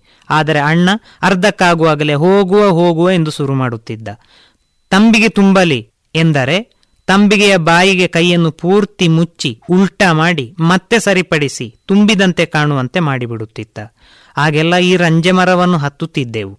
ಇದರ ಬುಡದಲ್ಲಿ ಕುಳಿತು ಪರೀಕ್ಷೆಗೆ ಓದುತ್ತಿದ್ದೆವು. ಕಟ್ಟೆಯ ಮೂಲೆಯಲ್ಲಿ ಒಂದೆರಡು ಬಾರಿ ಜೋರಾಗಿ ತಿರುಗಿ ಉದ್ದ ಲಂಗವನ್ನು ಬುಗ್ಗೆ ಮಾಡಿ ಕುಳಿತು ನಾವು ಹುಡುಗಿಯರು ಆಟ ಆಡುತ್ತಿದ್ದೆವು. ಅಣ್ಣ ಎಲ್ಲರೆದುರಿಗೆ ರಂಜೆ ಮರದ ಬಾಗಿದ ಗೆಲ್ಲನ್ನು ಬಾಗಿಸಿ ನಮ್ಮ ಮುಖಕ್ಕೆ ಪಟಾರನೆ ಬಾರಿಸುವಂತೆ ಮಾಡುತ್ತಿದ್ದ. ಒಂದು ಸಲ ರಜೆಯ ದಿನ ನಾವು ಕುಂಟಾಲ ಹಣ್ಣು ಕೊಯ್ಯುತ್ತಾ ಬರುತ್ತಿದ್ದಾಗ ನಡೆದ ಘಟನೆ ನೆನೆಯುವಾಗ ಈಗಲೂ ಮೈ ಜುಮ್ಮೆನ್ನುತ್ತದೆ. ಅಣ್ಣ ಕುಂಟಾಲ ಗಿಡದ ಗೆಲ್ಲು ಬಗ್ಗಿಸಿ ಹಣ್ಣು ಕೊಯ್ಯುತ್ತಿದ್ದ. ಅಲ್ಲೇ ಪಕ್ಕದಲ್ಲಿದ್ದ ಕೇಪುಳದ ಗಿಡದಿಂದ ಹಣ್ಣು ಕೊಯ್ಯಲು ಕೈ ಇಕ್ಕಿದೆ. ತಕ್ಷಣ ಸರ್ರನೆ ಸರಿದ ಹಾವು. ಅಣ್ಣ! ಬೊಬ್ಬೆಟ್ಟು ಓಡಿದೆ. ಅಣ್ಣನು ನನ್ನ ಹತ್ತಿರ ಓಡಿ ಬಂದ. ಇಬ್ಬರೂ ನೋಡುತ್ತೇವೆ. ನಾಗರ ಹಾವು ಹೆಡೆ ಎತ್ತಿ ನಿಂತಿದೆ. ನಾವು ಕೈಯಲ್ಲಿದ್ದ ಕುಂಟಾಲ ಕೇಪುಳ ಹಣ್ಣುಗಳನ್ನು ಕೆಳಗಿಟ್ಟು ಕೈ ಮುಗಿದೆವು. ನಾಗರ ಸ್ಲೋ ಮೋಷನಲ್ಲಿ ತಲೆ ಆಡಿಸಿ ಹೊರಟು ಹೋದ. ಹಣ್ಣುಗಳನ್ನು ಅಲ್ಲೇ ಬಿಟ್ಟು ನಡುಗುತ್ತಾ ಬೇಗ ಬೇಗ ಬರುತ್ತಿರಬೇಕಿದ್ದರೆ ಇದೇ ಇದೆ. ರೆಂಜೆ ಮರದ ಹಿಂಭಾಗದಲ್ಲಿ ಜೋರಾಗಿ ಉಸಿರಾಡುವ ನರಳಾಡುವ ಸದ್ದು. ಮೊದಲೇ ಹೆದರಿದ್ದ ನಾವು ಏನಿರಬಹುದೆಂದು ದೂರ ನಿಂತು ನೋಡಿದೆವು. ಅಲ್ಲಿ ನೋಡಿದರೆ ಚೋಮಣ್ಣನ ಮಗಳು ಚಂದ್ರಿ, ಜೊತೆಯಲ್ಲಿ ಸುಂದರಣ್ಣ. ನೋಡಣ್ಣ, ಚಂದ್ರಿ? ಸ್ವರ ಕೇಳಿ ಪೆಟ್ಟು ತಿಂದವನಂತೆ. ಎಚ್ಚೆತ್ತ, ಸುಂದರಣ್ಣ, ಕಣ್ಣು ಕೆಂಪು ಮಾಡಿ. ಏ ಮಕ್ಕಳ, ನಿಮಗೇನು ಕೆಲಸ? ಆದರೆ ಚಂದ್ರಿ, ಸರಕ್ಕನೆ, ತನ್ನ ಮೇಲೆ ಸೆರೆಗೆಳೆದುಕೊಂಡು ಕಟ್ಟೆಯಲ್ಲಿದ್ದ ಬೀಡಿ ಚೀಲವನ್ನೆಳೆದು ಒಂದೇ ಓಟ. ಸುಂದರಣ್ಣ ಕೆಳಗಿದ್ದ ಕತ್ತಿಯನ್ನೆತ್ತಿ ತನ್ನ ಮುಖವನ್ನು ಲುಂಗಿಯಿಂದ ಒರೆಸುತ್ತ, ನೋಡಿ, ಯಾರಿಗಾದರೂ ಏನಾದರೂ ಹೇಳಿದರೆ ಜಾಗ್ರತೆ. ನಾವು ಅವನ ಕಣ್ಣು ಕತ್ತಿಗೆ ಹೆದರಿ ಮನೆಗೆ ಓಡಿದೆವು. ಈಗ ಈ ಮರ ಪವಿತ್ರ ಸ್ಥಳ. ಮುಟ್ಟಾದ ಹೆಂಗಸರು, ಈ ಕಟ್ಟೆಯ ನೆರಳಿಗೆ ಸುಳಿಯಬಾರದು ಎಂಬ ಅಲಿಖಿತ ನಿಯಮವೇನೋ ಇತ್ತು ಊರಿನಲ್ಲಿ. ಬಲ್ಲಾಳ್ರ ಮನೆಗೆ ರೈಟರ್ ಆಗಿ ಬಂದಿದ್ದ ಆನಂದನನ್ನು ತನ್ನ ಎರಡನೆಯ ಮಡದಿ ಜೊತೆ ಹೆಚ್ಚು ಮಾತನಾಡುತ್ತಾನೆ ಎಂದರಿತ ಬಲ್ಲಾಳ ಕೆಲಸದಿಂದ ತೆಗೆದುಹಾಕಿದ. ಹಾಗೆ ಬಂದ ಆನಂದ ಈ ರಂಜೆ ಕಟ್ಟೆಯಲ್ಲಿ ಮಲಗಿ ನಿದ್ರಿಸುತ್ತಿರುವಾಗ ಕನಸಿನಲ್ಲಿ ದೇವಿ ಪ್ರತ್ಯಕ್ಷಳಾಗಿ ಇಲ್ಲಿಂದ ಒಂದು ಮೈಲು ದೂರದಲ್ಲಿರುವ ಬೆಟ್ಟದ ತುದಿಯಲ್ಲಿ ನಾನು ನೆಲೆಸುತ್ತೇನೆ. ನೀನು ನನ್ನ ಪ್ರತಿನಿಧಿಯಾಗಿ ಊರ ಜನಕ್ಕೆ ದಾರಿ ತೋರು ಎಂದು ಹೇಳಿದಳಂತೆ. ಆನಂದ ಅಸಾಮಾನ್ಯ, ದೇವಾಂಶ ಸಂಭೂತ ಎಂದು ಮರುದಿನ ರಾತ್ರಿ ಊರಿನ ಹತ್ತು ಸಮಸ್ತರಿಗೆ ಕನಸು ಬಿತ್ತಂತೆ. ಅವರೆಲ್ಲ ಸುದ್ದಿ ಹೇಳಿ ಕಳೆದ ನಾಲ್ಕು ವರ್ಷಗಳ ಹಿಂದೆ ಊರಿನಲ್ಲಿ ಒಂದು ದೊಡ್ಡ ಸಂಚಲನವೇ ಸೃಷ್ಟಿಯಾಗಿತ್ತು. ರಾಜಕೀಯದ ಹುಚ್ಚು ಹಿಡಿದ ಸುಂದರಣ್ಣ ಊರ ಹುಡುಗರನ್ನೆಲ್ಲ ಸೇರಿಸಿ ನಮ್ಮ ಊರಿಗೆ ದೈವಾನುಗ್ರಹವಾಗಿದೆ. ನಾವು ಸೇರಿಕೊಂಡು ಗುಡ್ಡದ ಮೇಲೆ ಆಶ್ರಮ ಕಟ್ಟುವ ಎಂದು ತೀರ್ಮಾನಿಸಿದರು. ಆನಂದ, ಶ್ರೀ ಶ್ರೀ ಶ್ರೀ ಪರಮಾನಂದ ಸ್ವಾಮಿಯಾದ ಗುಡ್ಡದ ತುದಿ ಸವರಿ, ಒಂದು ದೇವಿಗುಡಿ ಅದರ ಸರಿ ಎದುರು ರೆಂಜೆಗಿಡ ಗುಡಿಯ ಎಡಭಾಗದಲ್ಲೊಂದು ಗುಹೆ. ಆ ಗುಹೆಯಿಂದ ಇನ್ನೂರು ಮೀಟರ್ ದೂರದಲ್ಲಿ ಸ್ವಾಮಿಗಳಿಗೊಂದು ಆಶ್ರಮ, ಸುತ್ತುಗೋಪುರ, ಹೊರಗಡೆ ಒಂದು ಅನ್ನಛತ್ರ, ಅದರ ಮೇಲ್ಗಡೆ ಹತ್ತಾರು ಅತಿಥಿ ಗೃಹಗಳು ಹೀಗೆ ಒಂದು ವರ್ಷದಲ್ಲಿ ಸಕಲ ಅಭಿವೃದ್ಧಿ ಕಾರ್ಯಗಳು ನಡೆದವು. ಮಂತ್ರಿಗಳು, ರಾಜಕಾರಣಿಗಳು, ಸಿನಿಮಾ ನಟರ ಆಗಮನದಿಂದ ರಸ್ತೆ, ವಾಹನ ವ್ಯವಸ್ಥೆಗಳು ಬಂದವು. ಎಲ್ಲ ಕಡೆ ಪ್ರಚಾರವೂ ಆಯಿತು. ಇತ್ತೀಚೆಗೆ ವಿದೇಶದಿಂದ ದುಡ್ಡು ಬೇರೆ ಹರಿದು ಬರುತ್ತಿದೆಯಂತೆ. ಪರಮಾನಂದರ ಕೃಪೆಯಿಂದ ಸುಂದರಣ್ಣ ರಾಜಕಾರಣಿಯಾದ. ಸುಂದರಣ್ಣನಿಂದ ಸ್ವಾಮಿಯು ವಿಖ್ಯಾತರಾದರು. ಏ ಬಾರ, ಎಂತ ಚಂದ ನೋಡ್ತಾ ಇದ್ದಿ? ಮಾತು ಕೇಳಿ ಎಚ್ಚೆತ್ತ ಭೂಮಿಕ, ಅಮ್ಮನ ಬಲಗೈಯಲ್ಲಿದ್ದ ರೇಷನ್ ಸೀಮೆ ಎಣ್ಣೆಯ ಕ್ಯಾನನ್ನು ಹಿಡಿದು ಮನೆಯ ಕಡೆ ಹೊರಟಳು. ಅಮ್ಮ, ನನಗೆ ಸಂಬಳ ಸಿಕ್ಕಿತು. ಭೂಮಿಕಾ ಸಂಭ್ರಮಿಸಿದಳು. ಹೌದಾ? ಸುಮ್ಮನೆ ಖರ್ಚು ಗಿರ್ಚು ಮಾಡಬೇಡ. ಹಾಗೆ ಬ್ಯಾಂಕ್ ಅಕೌಂಟಲ್ಲಿ ಹಾಕಿಬಿಡು. ಕಷ್ಟಕಾಲಕ್ಕೆ ಬೇಕಾದೀತು. ಭೂಮಿಕಾಳಿಗೆ ತನ್ನ ಯೋಚನೆ ತಲೆ ಕೆಳಗಾಗುವಂತೆ ಭಾಸವಾಯಿತು. ಇಲ್ಲಮ್ಮ, ಮುಂದಿನ ತಿಂಗಳಿಂದ ನೀನು ಹೇಳಿದ ಹಾಗೆ. ಈ ಬಾರಿ ನನಗೆ ತೋಚಿದಂತೆ ಖರ್ಚು ಮಾಡುವುದಕ್ಕೆ ಬಿಡು. ಶಂಕರ ಭಟ್ಟರು ಸೋಮಕೋಡಿಯಲ್ಲಿ ಅವರ ಅಜ್ಜನ ಕಾಲದಿಂದಲೂ ವಾಸವಾಗಿದ್ದರು. ಆರಂಭದಲ್ಲಿ ಪೌರೋಹಿತ್ಯವನ್ನು ನಡೆಸಿ ಜೀವನವನ್ನು ನಡೆಸುತ್ತಿದ್ದವರು. ತೇಜಸ್ವಿಯವರ ಕತೆಗಳ ಹುಚ್ಚು ಹಿಡಿದ ಬಳಿಕ, ಅದ್ಯಾಕೋ, ಇರು ಅಲ್ಪ ಸ್ವಲ್ಪ ತೋಟದ ಕೃಷಿಯಲ್ಲಿಯೇ ಪ್ರಯೋಗಾತ್ಮಕವಾಗಿ ಮುಳುಗಿ ಹೋಗಿದ್ದರು. ಇತ್ತೀಚೆಗೆ ಮನೆಯಿಂದ ಹೊರಗೆ ಹೋಗುವುದೇ ಕಡಿಮೆ. ರೇಷನ್, ಸಾಮಾನು, ಕರೆಂಟ್ ಬಿಲ್ಲು, ತೋಟಕ್ಕೆ ಬೇಕಾದ ಗೊಬ್ಬರ, ಮೈಲ್ ತುತ್ತುವರೆಗೂ ಎಲ್ಲ ಕಾರ್ಯವನ್ನು ನೋಡಿಕೊಳ್ಳುತ್ತಿದ್ದವರು ಭಟ್ಟರ ಹೆಂಡತಿ ಗಿರಿಜಕ್ಕ. ತಪ್ಪಿದರೆ ಮಗಳು ಭೂಮಿಕಾ ಅಲ್ಪ ಸ್ವಲ್ಪ. ಮಗ ಗೌತಮ ಡಿಗ್ರಿ ಮುಗಿಸಿದ ಬಳಿಕ ಹೀಗೆ ತಿರುಗಾಡುತ್ತಿದ್ದಾಗ ಸೋಡಾ ಮುಹಮ್ಮದಿನ ತಂದೆಯ ಕಾಲು ಹಿಡಿದು ದುಬೈಯಲ್ಲಿ ಒಂದು ಆಯಿಲ್ ಕಂಪನಿಯಲ್ಲಿ ಕೆಲಸ ಮಾಡಿಕೊಟ್ಟದ್ದು ಬಿಟ್ಟರೆ ಶಂಕರ ಭಟ್ಟರು ಇತ್ತೀಚೆಗೆ ಹೇಳಿಕೊಡುವಂಥ ದೊಡ್ಡ ಕೆಲಸವನ್ನೇನೂ ಮಾಡಿಲ್ಲ. ಭೂಮಿಕಾ ಪಿ ಯು ಸಿ ಮುಗಿಸಿ ಕಂಪ್ಯೂಟರ್ನಲ್ಲಿ ಒಂದು ಕೋರ್ಸ್ ಮಾಡಿ ಈಗ ಸರ್ಕಾರಿ ಶಾಲೆಗೆ ತಾಗಿಕೊಂಡು ಆರಂಭಗೊಂಡ ಕಂಪ್ಯೂಟರ್ ಸೆಂಟರ್ನಲ್ಲಿ ಇನ್ಸ್ಟ್ರಕ್ಟರ್ ಆಗಿ ಕೆಲವೇ ತಿಂಗಳ ಹಿಂದೆ ಅಷ್ಟೇ ಸೇರಿಕೊಂಡಿದ್ದಳು. ಈಗ ಕಲಿಯಲು ಯಾರೆಲ್ಲ ಬರ್ತಾರೆ? ಅಮ್ಮ, ಮೌನ ಮುರಿದಳು.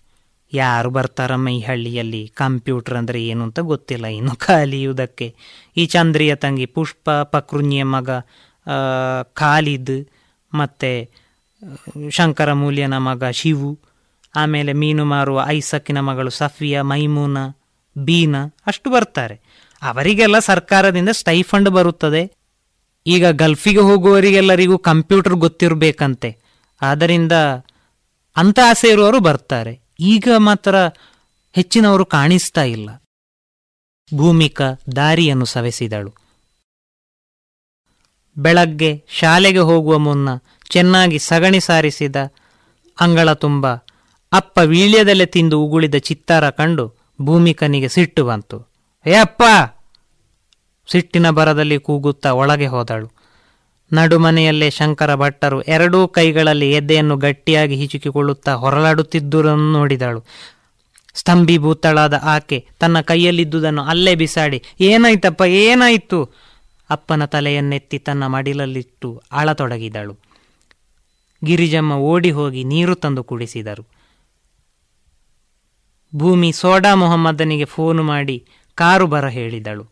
ಹತ್ತು ನಿಮಿಷದಲ್ಲಿ ಬಂದ ಕಾರಿನೊಳಗೆ ಇನ್ನೂ ಒದ್ದಾಡುತ್ತಲೇ ಇದ್ದ ಶಂಕರ ಭಟ್ಟರನ್ನು ಹತ್ತಿಸಿ ಆಸ್ಪತ್ರೆಗೆ ಸೇರಿಸಿದರು. ತಕ್ಷಣಕ್ಕೆ ಬೇಕಾದ ಮದ್ದನ್ನೆಲ್ಲ ಮೊಹಮ್ಮದನೇ ತಂದುಕೊಟ್ಟು ಕೈಯಲ್ಲಿ ಸ್ವಲ್ಪ ದುಡ್ಡನ್ನು ಕೊಟ್ಟು ಹೋದ.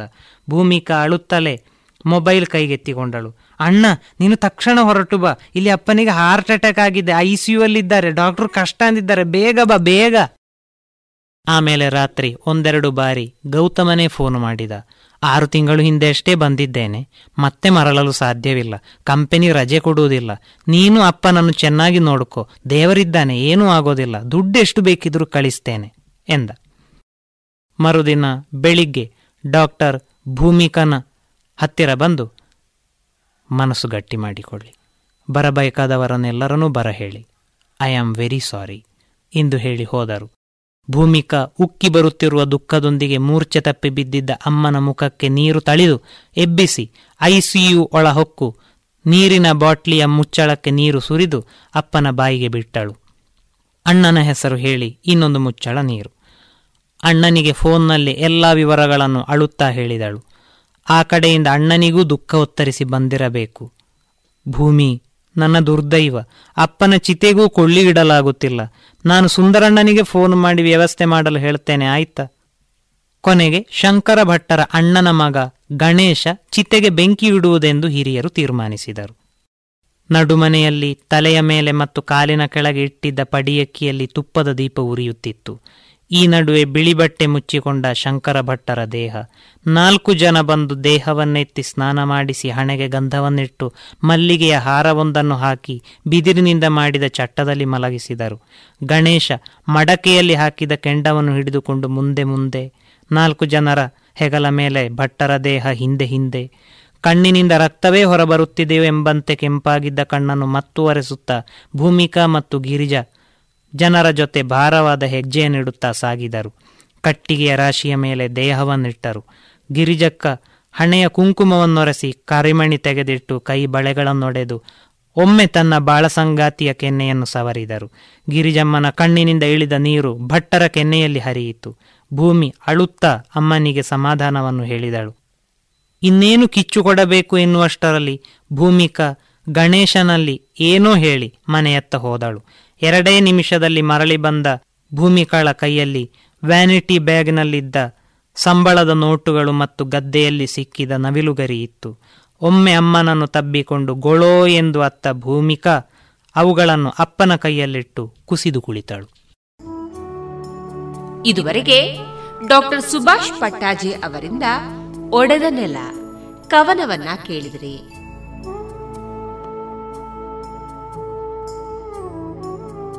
ಇನ್ನೀಗ ಮಧುರ ಗಾನ ಪ್ರಸಾರವಾಗಲಿದೆ.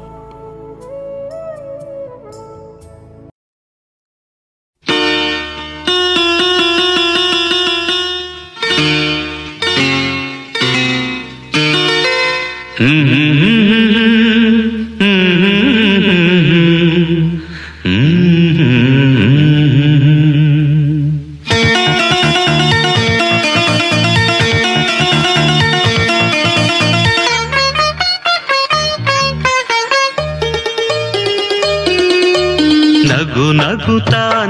ನಲಿ ನಲಿ ಏನೇ ಆಗಲಿ, ನಗು ನಗು ನಲಿ ಏನೇ ಆಗಲಿ, ನಲಿವೆಂಬ ನೌಕೆಯಲಿ ಬಾಳು ಸಾಗಲಿ, ನಲಿವೆಂಬ ನೌಕೆಯಲಿ ಬಾಳು ಸಾಗಲಿ, ನಗು ನಗು ನಲಿ ನಲಿ, ಏನೇ ಆಗಲಿ.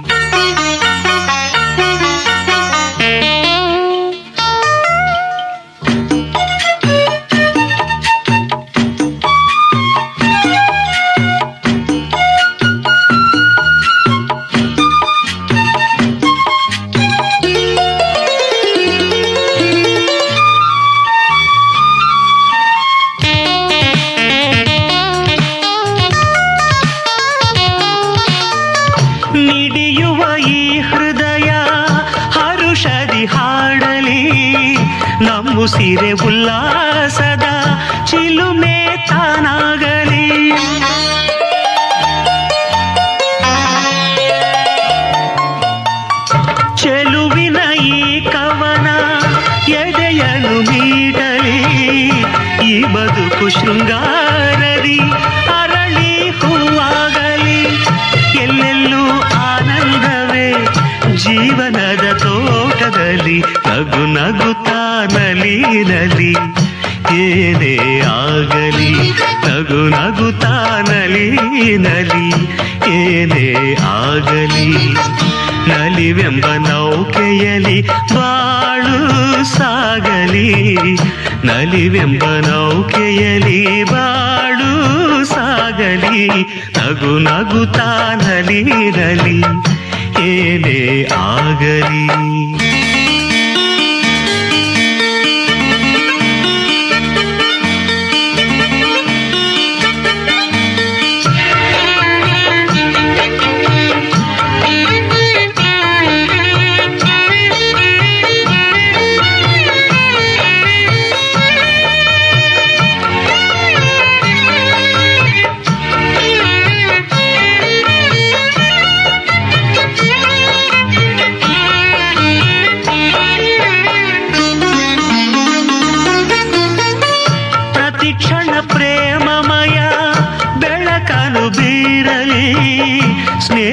ಸಾಗಿ ಸಂಗಾತಿಯ ಬಯಕೆ ಈಡೇರಲಿ.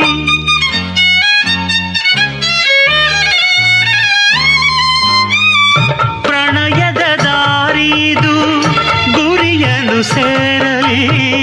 ಸಂಭ್ರಮದ ಸಂಗೀತದ ಸ್ವರವೂ ಇಂಪಾಗಲಿ. ಎಂದೆಂದು ಸಂತೋಷದ ಕೋಗಿಲೆಯ ಕೂಗಿರಲಿ. ನಗು ನಗುತ್ತಾ ನಲಿ ನಲಿ, ಏನೇ ಆಗಲಿ, ನಗು ನಗು ತಾನಲಿ ನಲಿ, ಏನೇ ಆಗಲಿ, ನಲಿವೆಂಬ ನೌಕೆಯಲಿ ಬಾಳು ಸಾಗಲಿ, ನಲಿವೆಂಬ ನೌಕೆಯಲಿ ಬಾಳು ಸಾಗಲಿ, ನಗು ನಗು ತಾನಲಿ ನಲಿ, ಏನೇ ಆಗಲಿ.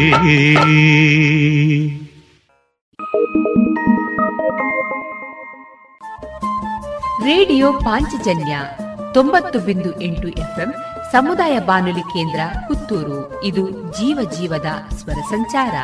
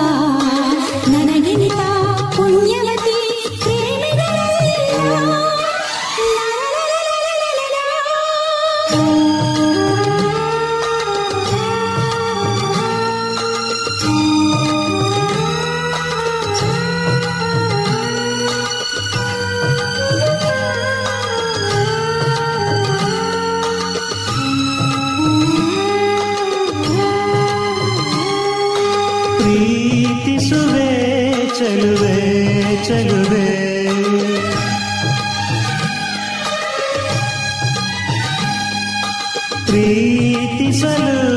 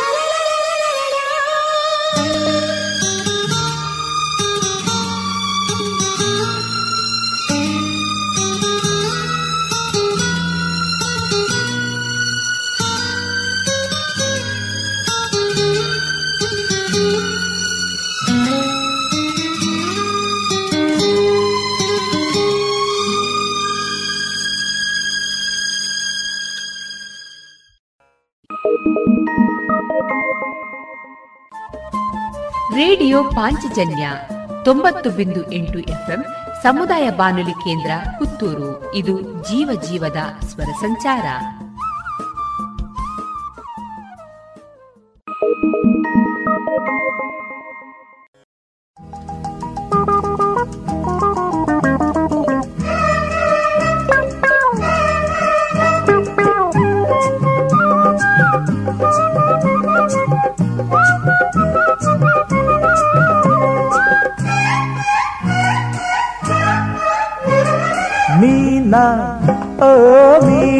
ಮೀನಾ ಮೀನಾ ಅಮೀನಾ ಓ ಮೀನಾ ಮೀನಾ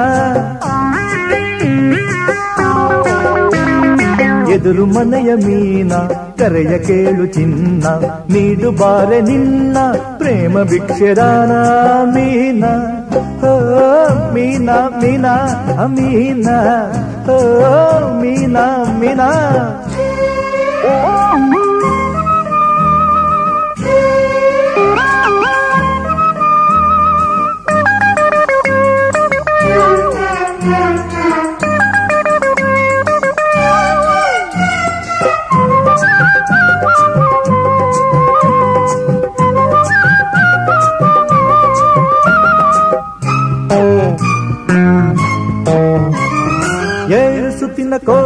ಕೋಟೆಯೊಳಗೆ ರಾಜಕುಮಾರಿ, ಶಕಿನಿ ಡಕಿನಿ ಸುತ್ತ ಕವಲು ಎಲ್ಲಿದೆ ದಾರಿ?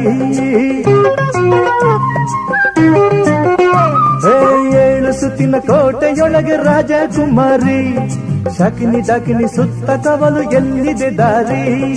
ಎದುರು ಬದುರು ಇದ್ದರು ಏಕೋ ಕಣ್ಣ ಮುಚ್ಚಲೆ ಎದುರು ಬದುರು ಇದ್ದರು ಏಕೋ ಕಣ್ಣ ಮುಚ್ಚಲೆ ಚೆಲುವೆ ನಿನ್ನ ಕೈಗೆ ಹೇಗೆ ಕೊಡಲಿ ಓಲೆ ಮೀನಾ ಓ ಮೀನಾ ಮೀನಾ ಹ, ಮೀನಾ ಓ ಮೀನಾ ಮೀನಾ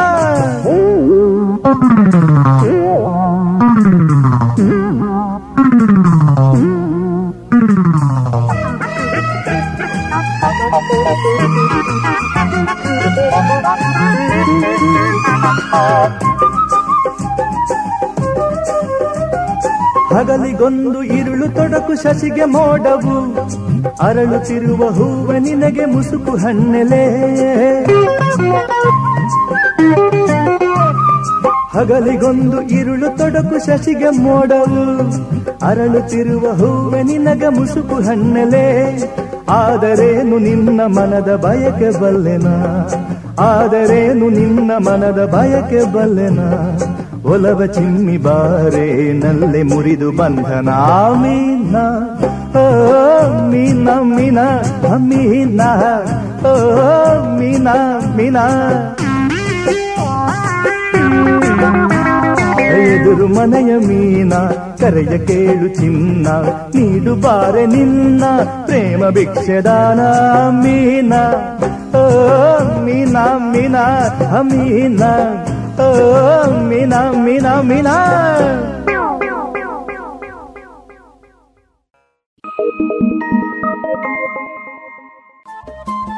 ರೇಡಿಯೋ ಪಾಂಚಜನ್ಯ ತೊಂಬತ್ತು ಬಿಂದು ಎಂಟು ಎಫ್ಎಂ ಸಮುದಾಯ ಬಾನುಲಿ ಕೇಂದ್ರ ಪುತ್ತೂರು. ಇದು ಜೀವ ಜೀವದ ಸ್ವರ ಸಂಚಾರ.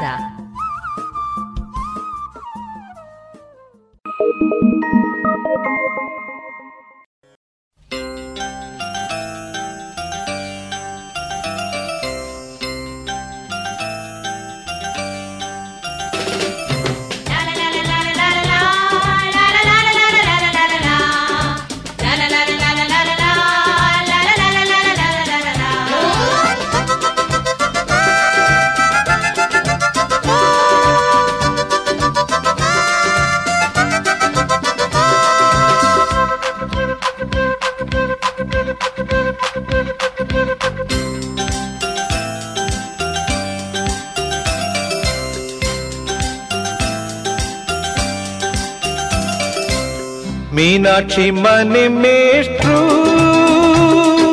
ಕಲಿಯುತ ಕಲಿಸೋನು ಮೀನಾಕ್ಷಿ ಮನೆ ಮೇಷ್ಟ್ರು ಕಲಿಯುತ ಕಲಿಸೋನು ಬಿಳಿಯ ಪಂಚೆ ಚೌಕಳಿ ಶರಟು ಹಿಂದೆ ಜುಟ್ಟು ಬಿಟ್ಟಿದ್ರುನೇ ಪಂಪಾ ಬುದ್ಧ ಗಾಂಧೀಜಿ ಇದ್ದಾರೆನ್ನ ಹೃದಯದಲ್ಲಿ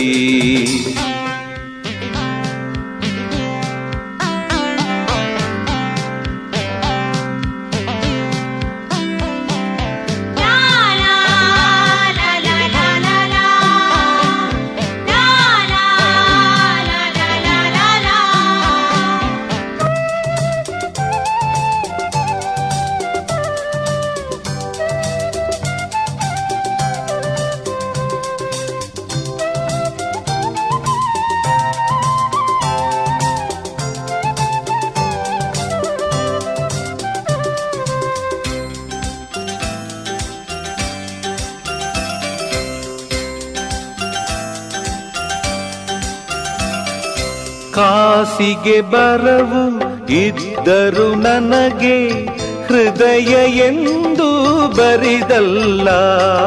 ಕನಸುಗಳು ಬೇಕೆನಗೆ ಕನಸೇ ಧನ ಕನಕ.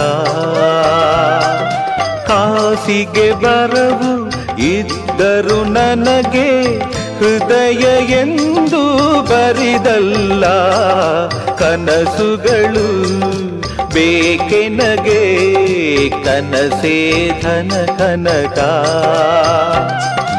ಬರಡು ಕುರುಡು ನಿಯಮ ಅದಕ್ಕೆಂದಿಗೂ ಸೇರದು. ಸತ್ಯ ಪ್ರೀತಿ ಲೋಕವದು. ಮೀನಾಕ್ಷಿ ಮನೆ ಮೇಷ್ಟ್ರು ಕಲಿಯುತ ಕಲಿಸೋನು.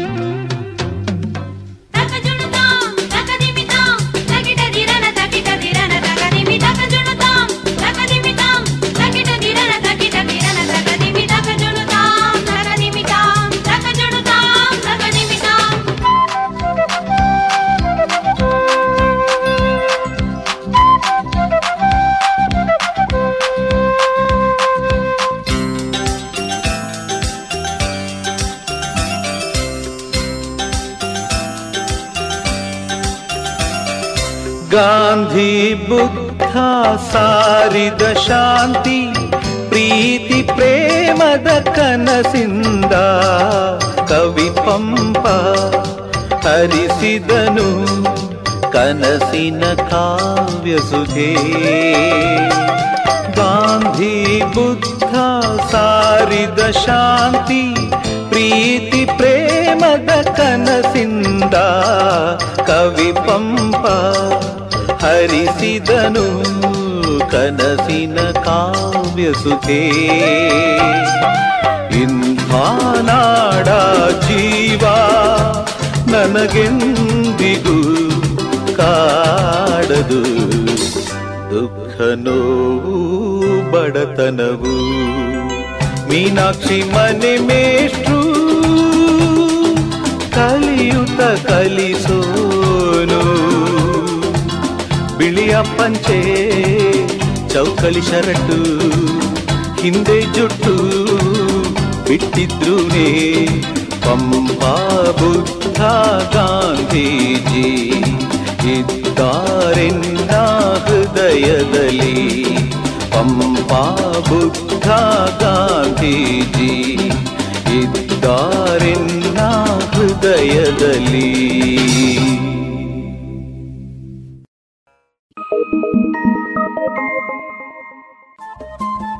ರೇಡಿಯೋ ಪಾಂಚಜನ್ಯ ತೊಂಬತ್ತು ಬಿಂದು ಎಂಟು ಎಫ್ಎಂ ಸಮುದಾಯ ಬಾನುಲಿ ಕೇಂದ್ರ ಪುತ್ತೂರು. ಇದು ಜೀವ ಜೀವದ ಸ್ವರ ಸಂಚಾರ.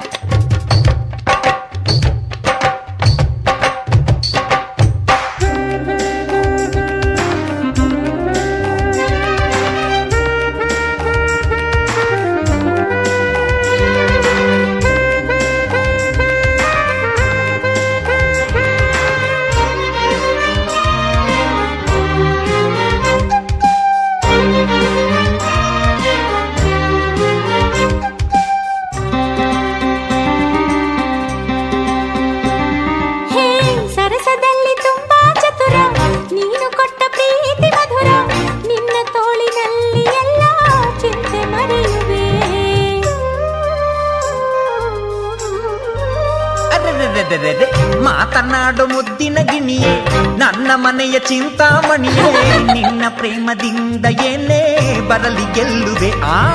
ನೀನು ನಾನು ಎಂದು ಹೀಗೆ ಸೇರಿ ನಡೆಯೋಣ? ನೋವನೆಲ್ಲ ದೂರ ತಳ್ಳಿ ನಕ್ಕು ನಲಿಯೋಣ. ಮನಸ್ಸು ಮನಸ್ಸು ಸಮರಸವಾದರೆ ಬದುಕೇ ಪ್ರೇಮಾಯಣ. ಬೆರೆತ ಮನಸ್ಸು ಮುರಿದು ಹೋದರೆ ಮನೆ ಮನೆ ರಾಮಾಯಣ. ಒಲಿದರೆ ಸುಖವಿದೆ. ಮುನಿದರೆ ಕಹಿಯದೆ. ಜಾರಿದರೆ ಸ್ವರ್ಗವು ಮನಸು ಮನಸ್ಸು ಮನಸ್ಸು ಸಮರಸವಾದರೆ ಬದುಕೆ ಪ್ರೇಮಾಯಣ. ಕಿರಿತ ಮನಸ್ಸು ಮುರಿದು ಹೋದರೆ ಮನೆ ಮನೆ ರಾಮಾಯಣ. ಮನೆ ಮನೆ ರಾಮಾಯಣ, ಮನೆ ಮನೆ ರಾಮಾಯಣ. ಇದುವರೆಗೆ ಮಧುರ ಗಾನ ಪ್ರಸಾರವಾಯಿತು.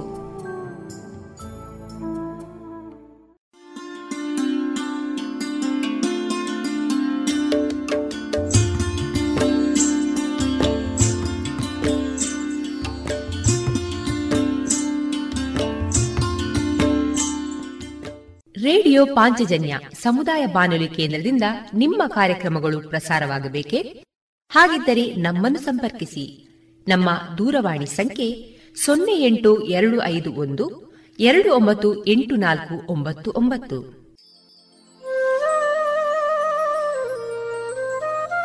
ಗಮನಿಸಿ ಕೇಳುಗರೆ, ನಮ್ಮ ಕಾರ್ಯಕ್ರಮಗಳನ್ನು ವೆಬ್ಸೈಟ್ ಮೂಲಕ ಕೂಡ ಆಲಿಸಬಹುದು. ನಮ್ಮ ವೆಬ್ಸೈಟ್ ವಿಳಾಸ W W W radio Panchajanya dot com. ಇಲ್ಲಿ ಆರ್ಕೈವ್ಸ್ನ ಭಾಗಕ್ಕೆ ಹೋಗಿ ಕ್ಲಿಕ್ ಮಾಡಿದರೆ ಹಳೆ ಕಾರ್ಯಕ್ರಮಗಳನ್ನು ಕೂಡ ಆಲಿಸಬಹುದು. ಜೊತೆಗೆ ನಮ್ಮ ಪ್ರಸಾರವನ್ನು ಆಪ್ ಮೂಲಕವೂ ಕೇಳಬಹುದು. ಪ್ಲೇಸ್ಟೋರ್ನಲ್ಲಿ ಪಾಂಚಜನ್ಯ ಸರ್ಚ್ ಮಾಡಿ, ಡೌನ್ಲೋಡ್ ಮಾಡಿಕೊಂಡು ತಮ್ಮ ಮೊಬೈಲ್ಗಳಿಗೆ ಇನ್ಸ್ಟಾಲ್ ಮಾಡಿದರೆ ರೇಡಿಯೋ ಪ್ರಸಾರದ ಕಾರ್ಯಕ್ರಮವನ್ನು ನೀವು ಆಲಿಸಬಹುದು. ನಮ್ಮ ಪ್ರಸಾರದ ಬಗೆಗೆ ನಿಮ್ಮ ಅಭಿಪ್ರಾಯಗಳನ್ನು ಹಂಚಿಕೊಳ್ಳಲು ನಮ್ಮ ವಿಳಾಸ ರೇಡಿಯೋ ಪಾಂಚಜನ್ಯ ತೊಂಬತ್ತು ಬಿಂದು ಎಂಟು ಎಫ್ಎಂ, ಸಮುದಾಯ ಬಾನುಲಿ ಕೇಂದ್ರ, ನೆಹರು ನಗರ, ಪುತ್ತೂರು. ನಮ್ಮ ದೂರವಾಣಿ ಸಂಖ್ಯೆ ಸೊನ್ನೆ ಎಂಟು ಎರಡು ಐದು ಒಂದು, ಎರಡು ಒಂಬತ್ತು ಎಂಟು ನಾಲ್ಕು ಒಂಬತ್ತು ಒಂಬತ್ತು. ಇಮೇಲ್ ವಿಳಾಸ radio Panchajanya at Gmail dot com ನಮ್ಮ ವಿಳಾಸ ಮತ್ತೊಮ್ಮೆ ರೇಡಿಯೋ ಪಾಂಚಜನ್ಯ ತೊಂಬತ್ತು ಬಿಂದು ಎಂಟು ಎಫ್ಎಂ, ಸಮುದಾಯ ಬಾನುಲಿ ಕೇಂದ್ರ, ನೆಹರು ನಗರ, ಪುತ್ತೂರು. ನಮ್ಮ ದೂರವಾಣಿ ಸಂಖ್ಯೆ ಸೊನ್ನೆ ಎಂಟು ಎರಡು ಐದು ಒಂದು, ಎರಡು ಒಂಬತ್ತು ಎಂಟು ನಾಲ್ಕು ಒಂಬತ್ತು ಒಂಬತ್ತು. ಇಲ್ಲಿಗೆ ಈ ಹೊತ್ತಿನ ಪ್ರಸಾರ ಕಾರ್ಯಕ್ರಮವನ್ನ ಮುಕ್ತಾಯಗೊಳಿಸುತ್ತಿದ್ದೇವೆ. ಆತ್ಮೀಯ ಕೇಳುಗರಿಗೆಲ್ಲ ರೇಡಿಯೋ ಪಾಂಚಜನ್ಯದ ಬಳಗದ ಪರವಾಗಿ ನಾನು ತೇಜಸ್ವಿ ರಾಜೇಶ್ ಮಾಡುವ ಅನಂತ ವಂದನೆಗಳು.